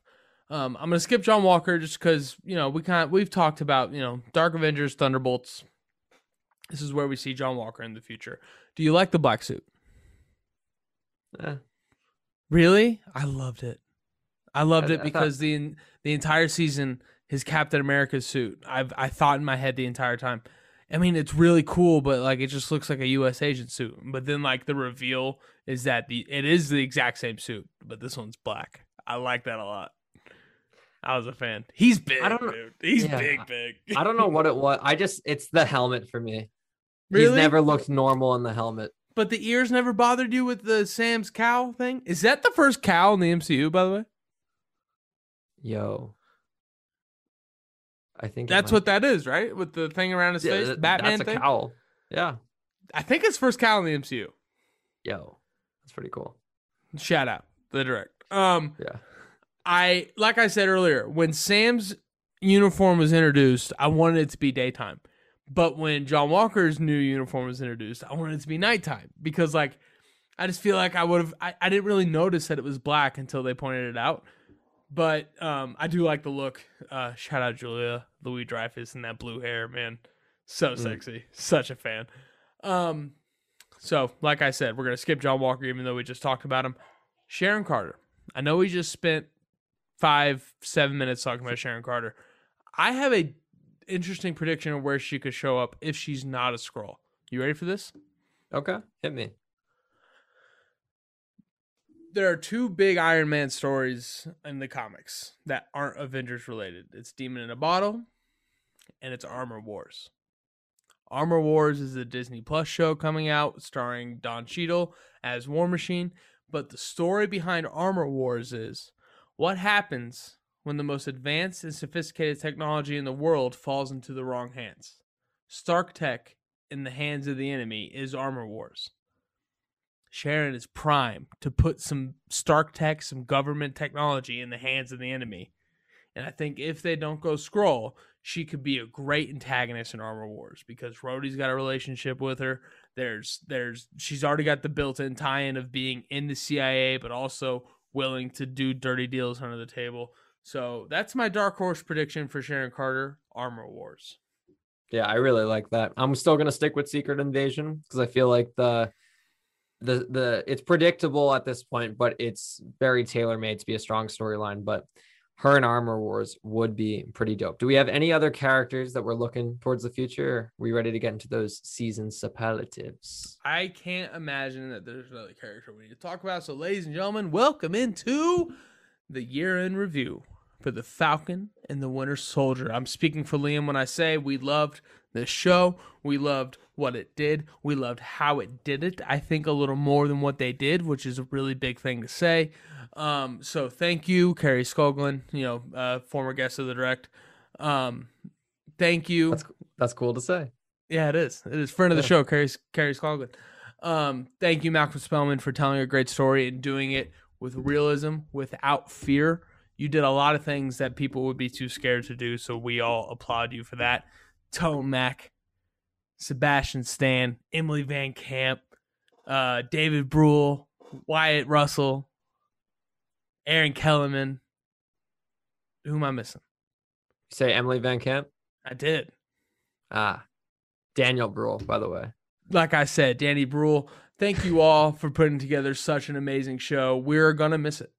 We're about to run into a six week gap, and we are going to miss it. But two Disney Plus series in, we are over the moon about both. But right now, let's look back on the Falcon Winter Soldier. Six episodes of great television. Here is how the direct.com views the different parts of this show. We had 10 plus writers from our website, thedirect.com, vote on different awards for the Falcon and the Winter Soldier, such as character, action scene, non action scene, cliffhanger, outfit, and every episode ranked in the Falcon and the Winter Soldier. I know these rankings, but Liam does not. It's a little surprise factor we're playing here, right? so, lines. So we are going to start with who the writers from the direct.com voted as the best character in the Falcon and the Winter Soldier. Liam, who would you pick as your favorite character in this show and why? Matt, you know me. You know I'm a, a contrarian by nature. I, I like to just disagree because I, I, I hate fitting in and whatnot. Spider Man 3, yeah. Yeah. but it, next it, week on the direct.com. great teaser. Great teaser. Yeah. Um, but I uh it's got to be Sam Wilson just because the the arc he went on I wouldn't even say necessarily character development but character revelations we learned stuff about him that we didn't know existed before he didn't necessarily go on a transformative journey but almost like a self learning journey so sure. Sam Wilson for me I would agree and the winner of the best character in the Falcon and the Winter Soldier is of course Captain America Sam Wilson Congratulations, Anthony Mackie, on such an amazing role that you have been able to play. Following up at number two is Bucky Barnes. At number three, who do you think? John Walker? John Walker, not oh. Baron Zemo. Mm. And you know why I think it is? Screen time? The mask. Nope. Yeah. Oh my God. The mask. That meant nothing but to sell toys. It's to be a really interesting show to rank because I do have a lot of problems with it. Um, and then uh, number five, Karli, uh, who, you know, like we said, we were both really liked in the beginning, got a little worse as it went on. And then, of course, Sharon Carter. Best action scene in The Falcon and the Winter Soldier. I personally went into this thinking this would be a lot of action throughout the show. You said there were two big action scenes an episode. I kind of saw it as more as one big action scene an episode. Some episodes had two, but um, when action came, it was amazing. Kari Skogland, I think if we learned anything about her, what an amazing director when it comes to that close hand to hand combat fight. She is so good at putting the camera in the right spot for us to kind of feel every move. Um, Liam, what was your favorite action scene throughout the six episodes of The Falcon and the Winter Soldier or Captain America and Winter mm. Soldier? Uh, favorite, I will go with I'll go with I really like the cargo truck fight scene just because of how many elements were getting brought in and how dynamic it was. And yeah. you know, helicopter arrives and then John Walker, Captain America, and him and so Battlestar good. just fist bump, like, let's go. Oh, bro, the swing kick from Battlestar was so out of left field and isn't how helicopters work at all. And I loved it.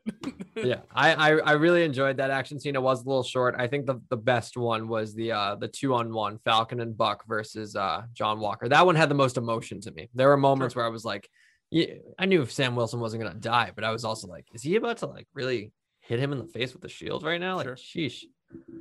So um, I would agree. The number one action scene in The Falcon and the Winter Soldier, as voted on by staff writers of the direct.com, is John Walker versus Sam and Bucky. It started the episode off. It had all the emotion of the last episode carried right into it. Like I said earlier, time to go to work was one of the scariest lines we've heard from a bad guy in these movies in a long time because that was a terrifying is it his beard? It's the subtle beard coming back for Wyatt Russell that made him a little more intimidating, you know?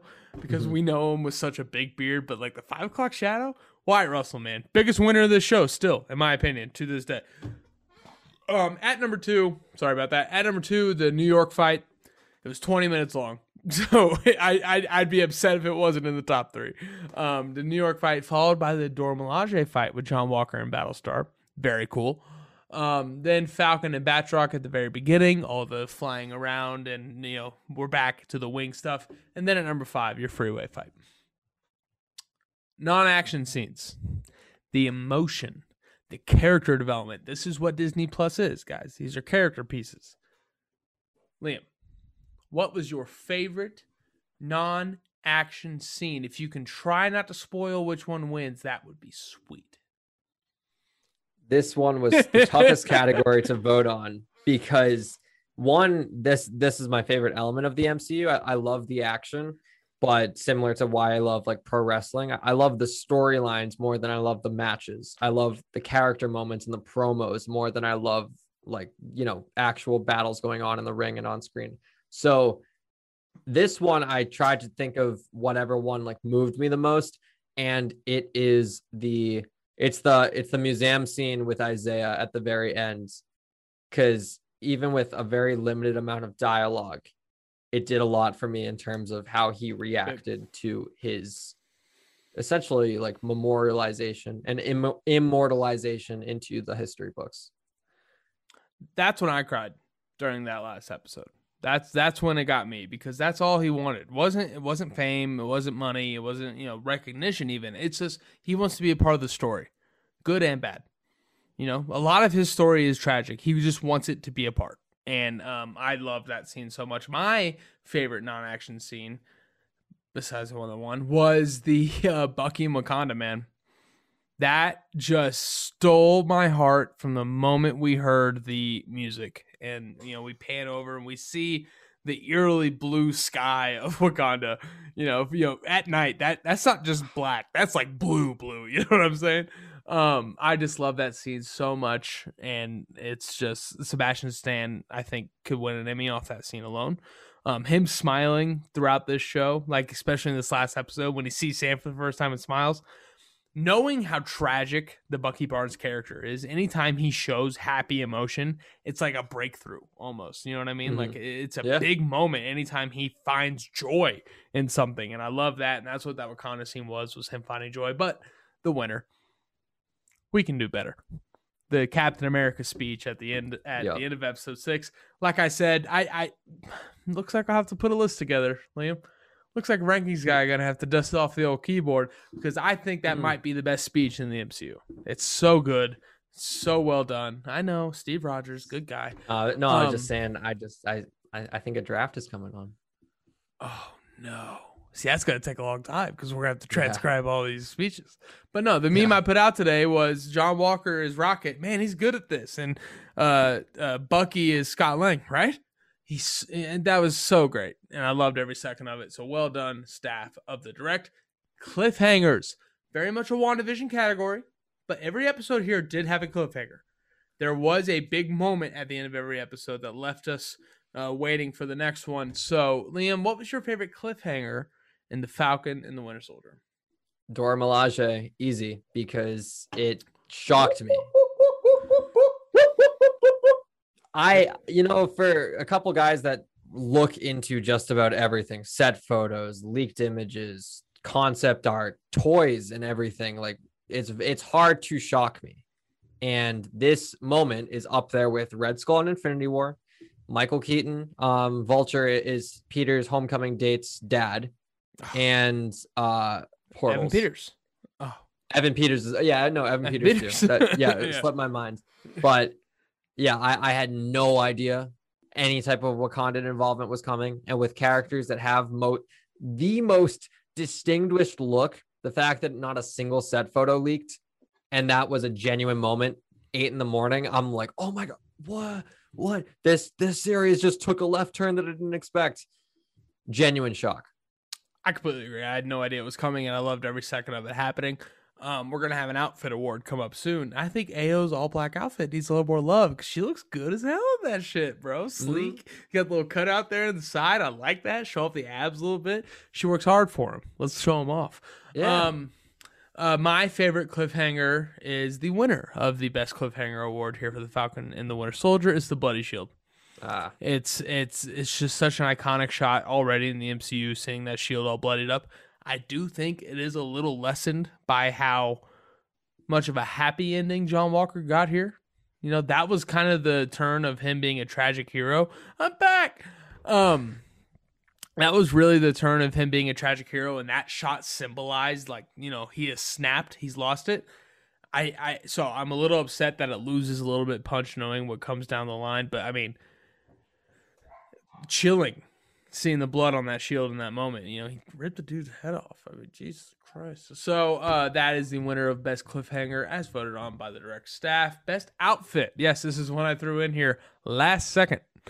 Best Outfit in The Falcon and the Winter Soldier. We had so many amazing stylistic choices here. You know, from my least favorite part of the show being the smiling tiger all the way to, you know, Sharon Carter's hooded situation.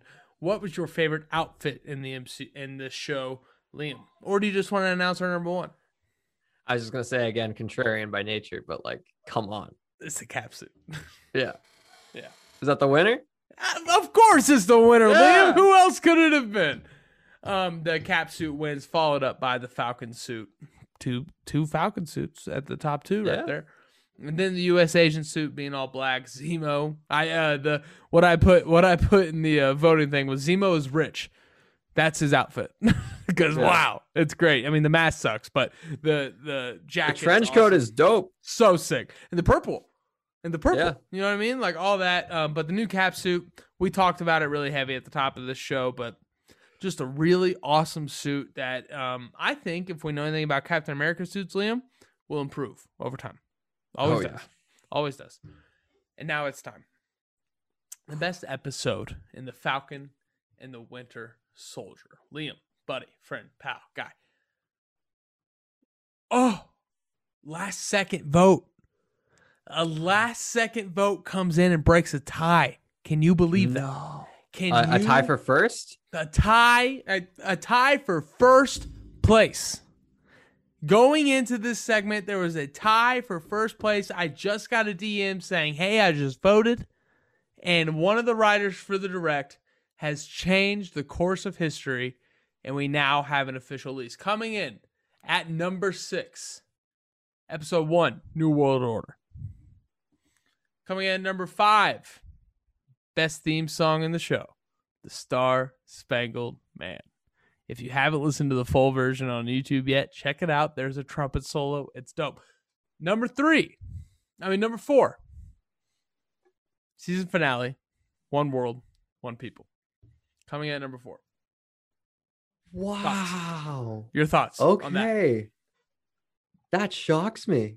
Genuinely. Does it? All right, keep going. I, want to hear the full list first. I, I have it at three. Um, coming in at number three, The Power Broker, where we go to Madripoor. Zemo dancing. Remember this? Oh, yeah, Remember yeah, yeah. Remember Yeah, that guy? So at number three, and then at number two, in a shocking last vote that drops this episode number two, episode five, Truth. So number one, episode four, the whole world is watching. Thoughts, reactions, Wow. emotions. I mean, Why do I you think, think? Go ahead. Sorry.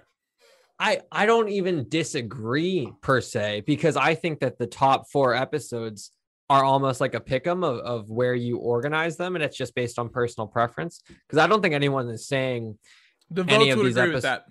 yeah, any of none of these episodes were like bad. I think episodes one and two were just naturally weaker, like WandaVision too, because it was like it was set up. There wasn't a lot of like payoff, Right. I, You know, I, I, I would concede that episode one of WandaVision, if somebody told me it was bad, I wouldn't like fight him on it.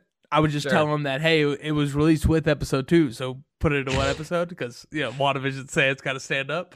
But Right. um, I agree. I don't think any episode was negative. Yeah.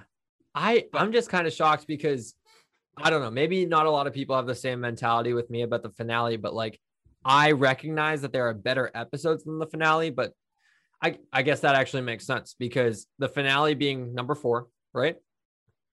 Not even Yeah. making podium. Tough.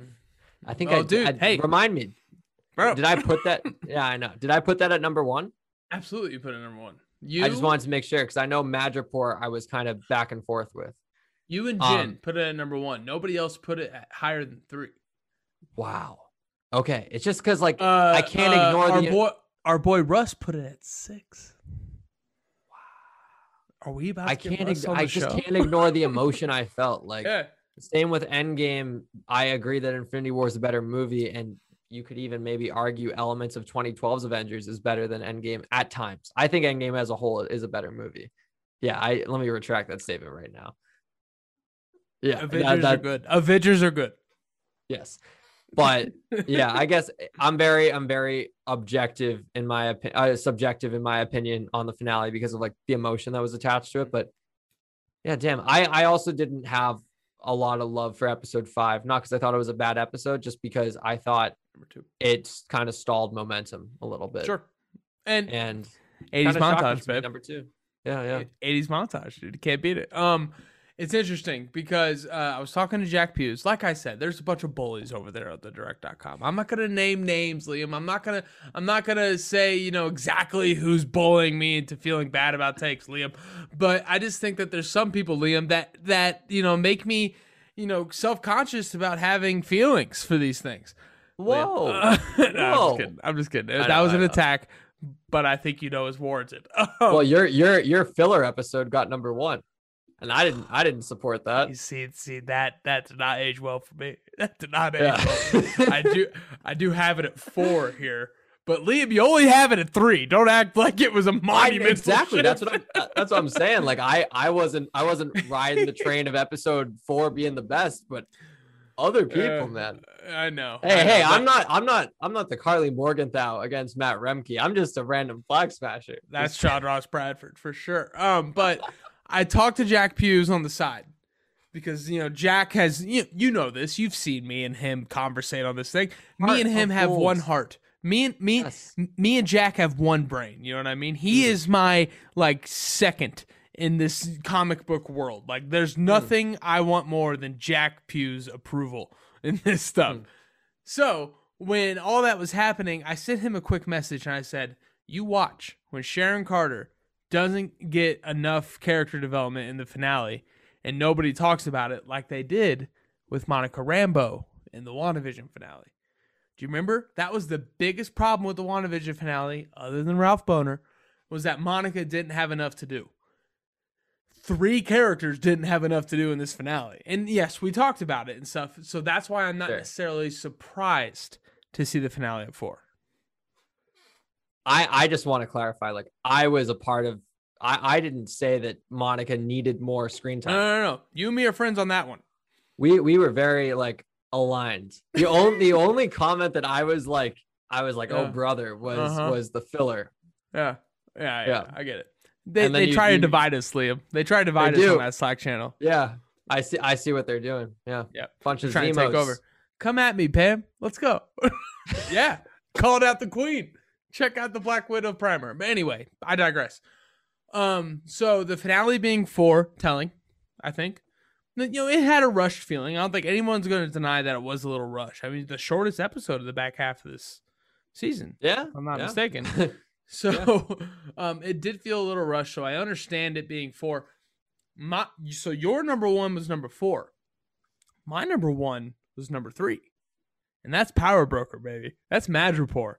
That's fucking, you know, Zemo Mm. dancing, Sharon Carter kicking ass. I I had so much fun that episode. You know what I mean? Like like that episode brought more enjoyment beat by beat than any of these other episodes, where these other episodes were more thought provoking and emotional and um, you know, intense, really, is the word. That episode I had a lot of fun with. Plus I had all those different uh moments of intensity and emotion and all that stuff. So um, it's interesting that our both of our number ones didn't make top two. Um, but that just goes to show what a what a uh, consistent uh, show this was. You know what I mean? Like it was it, this this really plays to this is a movie acting as a show as opposed to a show acting as a movie like WandaVision was. Does that make sense? Yeah, yeah, no, that's a really good way of putting it. The fact that the fact that you know these are so spread out as far as votes i really it's one cohesive project in a lot of ways and i really appreciate that and uh, i'll let you close that out but guys that has been the falcon and the winter soldier superlatives And we still got more rankings to come. Next week, we will be diving into all things where the Falcon and the Winter Soldier fits in the greater MCU. 24 projects? This is 24. Wow. Shang-Chi will be 25. Black Wait. Widow. Loki. Loki. Loki will be 25. I know, I Shang-Chi, saw it. Shang- Shang-Chi will be the 25th movie Yes. after Black Widow. So project-wise, this is 25.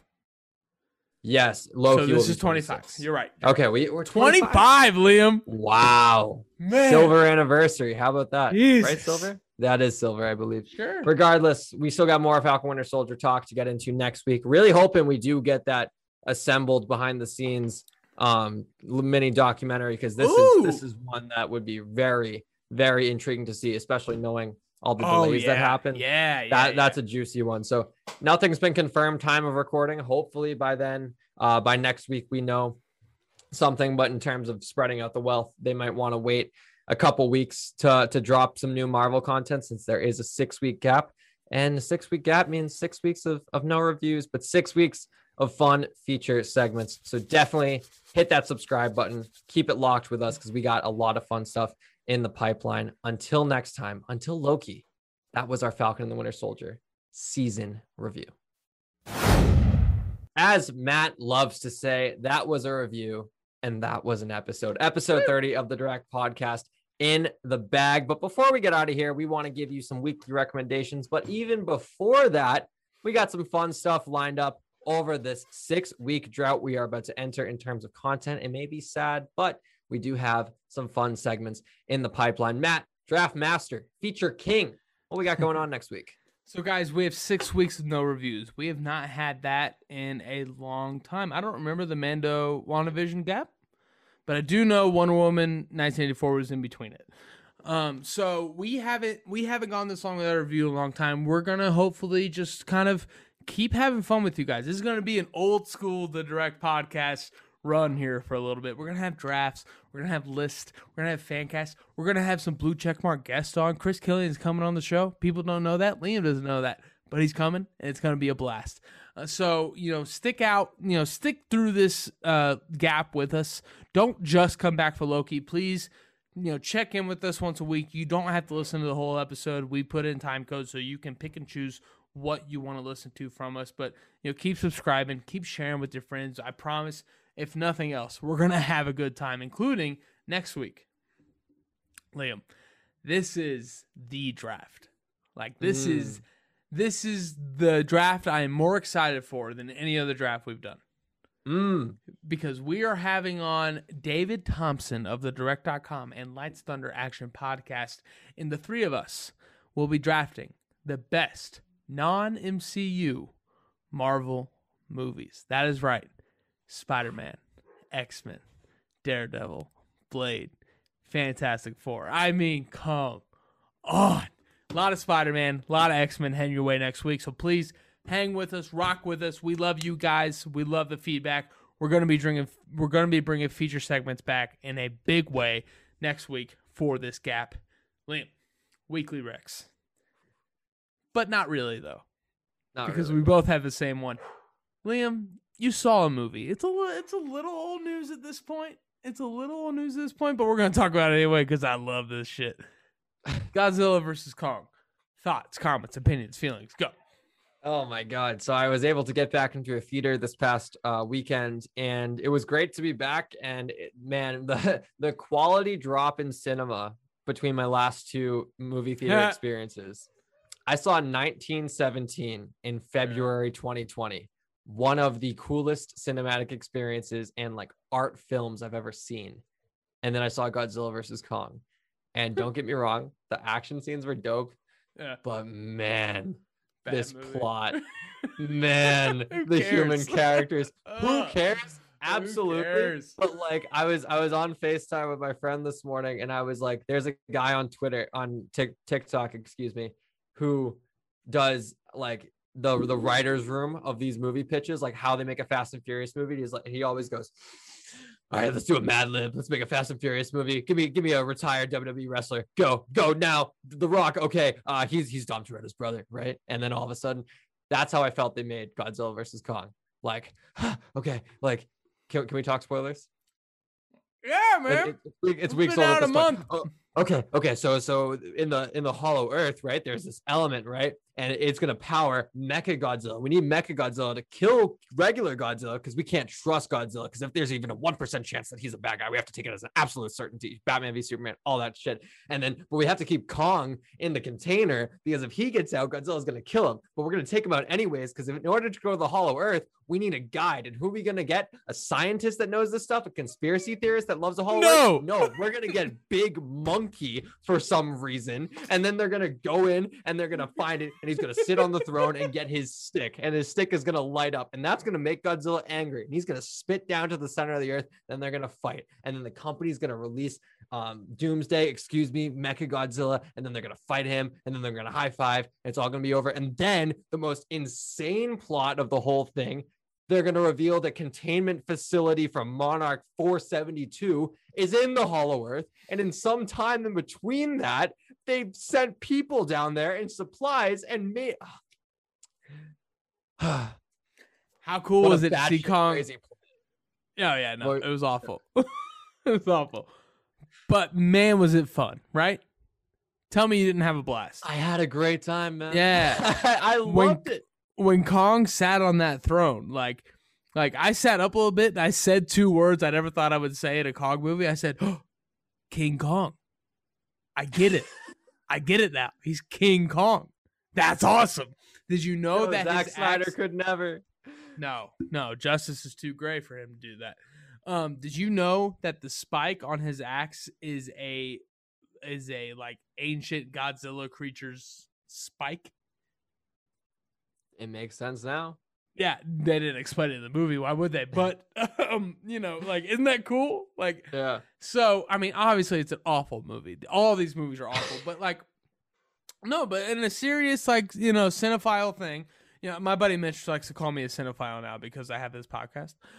Um, but like, really, like, I've learned through the MCU, the DCEU, and now uh, I've rewatched Fast and Furious and uh, the MonsterVerse. I'm now rewatching Harry Potter.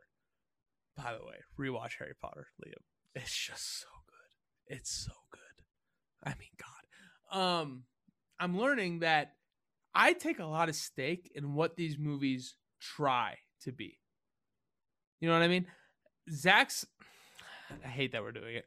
Zack Snyder tries to make these nuanced, artsy, subtle, you know, like masterpiece films, and they don't come off that way. And that's why I hate on him so much. I'll say I'm a hater. I hate on him so much. But when Vin Diesel makes a Fast and Furious movie that is trying to be as ridiculous and crazy as you can imagine, and then he does that, I love it. When these MonsterVerse movies literally just commit to not caring what the human characters are doing, but we have to care just so the story moves along. You know what I mean? If you take every word out of every human character's mouth in that movie and just have the sign language chick, who was incredible, by the way, Oh, she was actually she was great. phenomenal in that So role. good. Didn't say a word. Phenomenal. If no human talks in that movie, do you think you have that different of an experience? No. Not really, right? Because like even explaining Mechagodzilla, it's like a scene or two. like like it's not but man, first time in theaters, that was also my first time in theaters. What an incredible spectacle of um scale. Mm. That was a big movie, man. That was a bi- Hong Kong's done, right? Never coming back from this. like there's Nope. no shot. They destroyed it. Whose team whose team were you on? Going in? Uh, I want. I mean, I, I want the underdog. I wanted Kong, and I don't know that. That was Kong's first- movie. That was Kong's movie. Oh yeah. It- You know what I in mean? terms of in terms of like Batman v Superman, he was the Batman, and like Godzilla was like just kind of like the established character that was just Mhm. like had less screen time. Uh, but yeah, man. Godzilla won. I I, get mean, fired there's no up- doubt. There's no doubt. Yeah. Godzilla won. Yeah, Got, I but get Kong fired- won I the get- movie. Sorry. yeah. I get fired up just thinking about it, just because like, again, so polarizing. So bad. But like, I think undeniably great time. The action scenes Yeah. were great. yeah. My favorite one was the the aircraft battle fight. That was Oh. the best one, I think. Yeah. that that's where I had a problem because I didn't quite understand the scale there because like you shouldn't be small enough to fight on an aircraft carrier, but then also be big enough to be as tall as skyscrapers in Hong Kong. You know what I mean? Like I feel a like that good point. math. I feel like a lot of times they brought Godzilla down to be as small as Kong, and then other times brought Kong up to be as big as Godzilla. But honestly, four movies in, who cares, right? So, how many of the MonsterVerse movies had you seen up to that point? I've seen everyone but Kong. But Kong. All right. Yeah. Well, you missed the best one, but Godzilla King of the Monsters. So much lore, so much like history of monsters in that movie that I really loved. I wish they would have done more of that in this movie. Yeah. This felt very sense? like this felt very two monster fight. Yeah. No, Mhm. no real lore. Like I, I was talking with my friends about this. Like first Godzilla, like, oh, okay, well, like we have a great idea, but we need we want like people to take it seriously. So we're getting Bryan Cranston, we're getting Elizabeth Olsen, we're getting Aaron Taylor Johnson. First Kong movie. Again, people are gonna take it seriously. Tom Hiddleston, Samuel Brie- Jackson, John C. Brie- Reilly, Brie- Brie Brie Larson. Larson. yeah. And then this one, it's like, yeah, so uh uh 11 from Stranger Things, uh the FBI agent from Wolf of Wall Street, and then Tony Stark's New Year's Eve hookup from Iron Man 3. The And let's call it a movie. Okay, the FBI agent. I know, he's Kyle Street. He was he was barely in the movie. Like that. Uh, yeah, another, yeah. Put him in the movie. He should have Yeah. been the the weird blonde guy. He should have been that guy. Yeah, that was that was odd. Awful, just awful. And if you haven't seen the first Godzilla, Wanda and Pietro Maximoff make out. It's really hot. So, ladies and gentlemen, that has been MonsterVerse in review from the Direct Podcast, guys.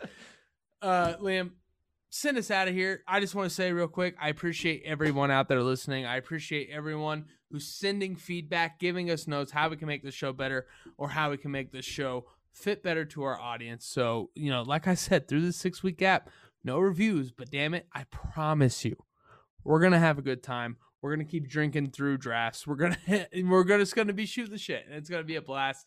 And uh, like every week, we're gonna give you all the top news from the universes you love.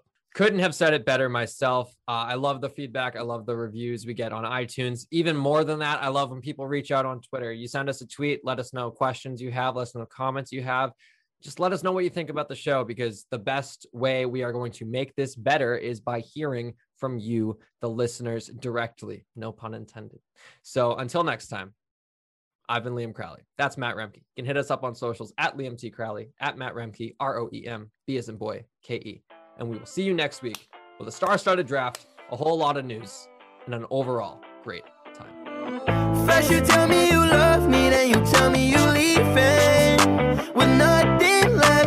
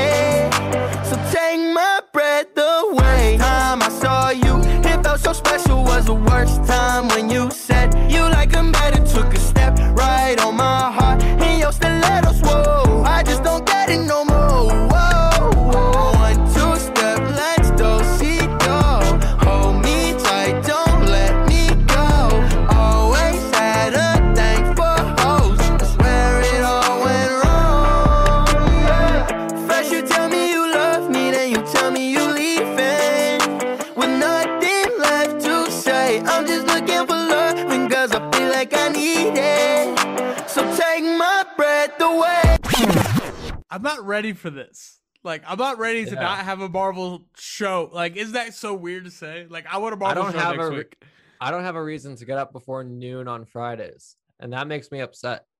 That, that makes me upset for other reasons, Liam. I I want to Get get, up. up! early. My most productive day this week, I woke up at 4:15 on Tuesday because I got I had to cram for an exam at Oh. 8 a.m. That's a different kind of wake up. yeah, like I I it was but it was my best day of the week, and I was like, what the fuck? Mhm. Because I'm Get up, supposed to be a morning person, Matt. I'm supposed to be. What is what is it? What is it though? Like, is it you can't get out of bed, or you, or once you're up, you can't get productive? Which one is it? It's it's I can't fall asleep in time to get a full like good six hours. So it's the front end of it. Yeah, that's the problem. So it's called melatonin. It's it's Ah. eleven dollars at the grocery store, and it puts you right to sleep. It's But is this gonna- CB It's what? I was gonna say, does this would this not like I because I my my mom will take melatonin sometimes and it's like it's good for 10 hours. Like if I don't take this in time, am I gonna be out for the count? Will I hear my alarm after like seven hours of sleep? See, I don't know that question because I've never not heard my alarm. I've never I've never slept through an alarm in my life, so I don't know. I sleep through alarms all the time. all the time. I don't know, man. My stepbrothers It's are the same way. My hell. my stepbrothers used to compete to who could sleep in the longest. And I'm like, what do you guys do with your day? Like I've I already seen used a movie. that. Yeah, I used to love that back in the day Ah, in middle dude, school. If I now I feel 10 gross. Well, genuinely. you're still sleeping till noon though. Wait, you'll figure it out. I trust you.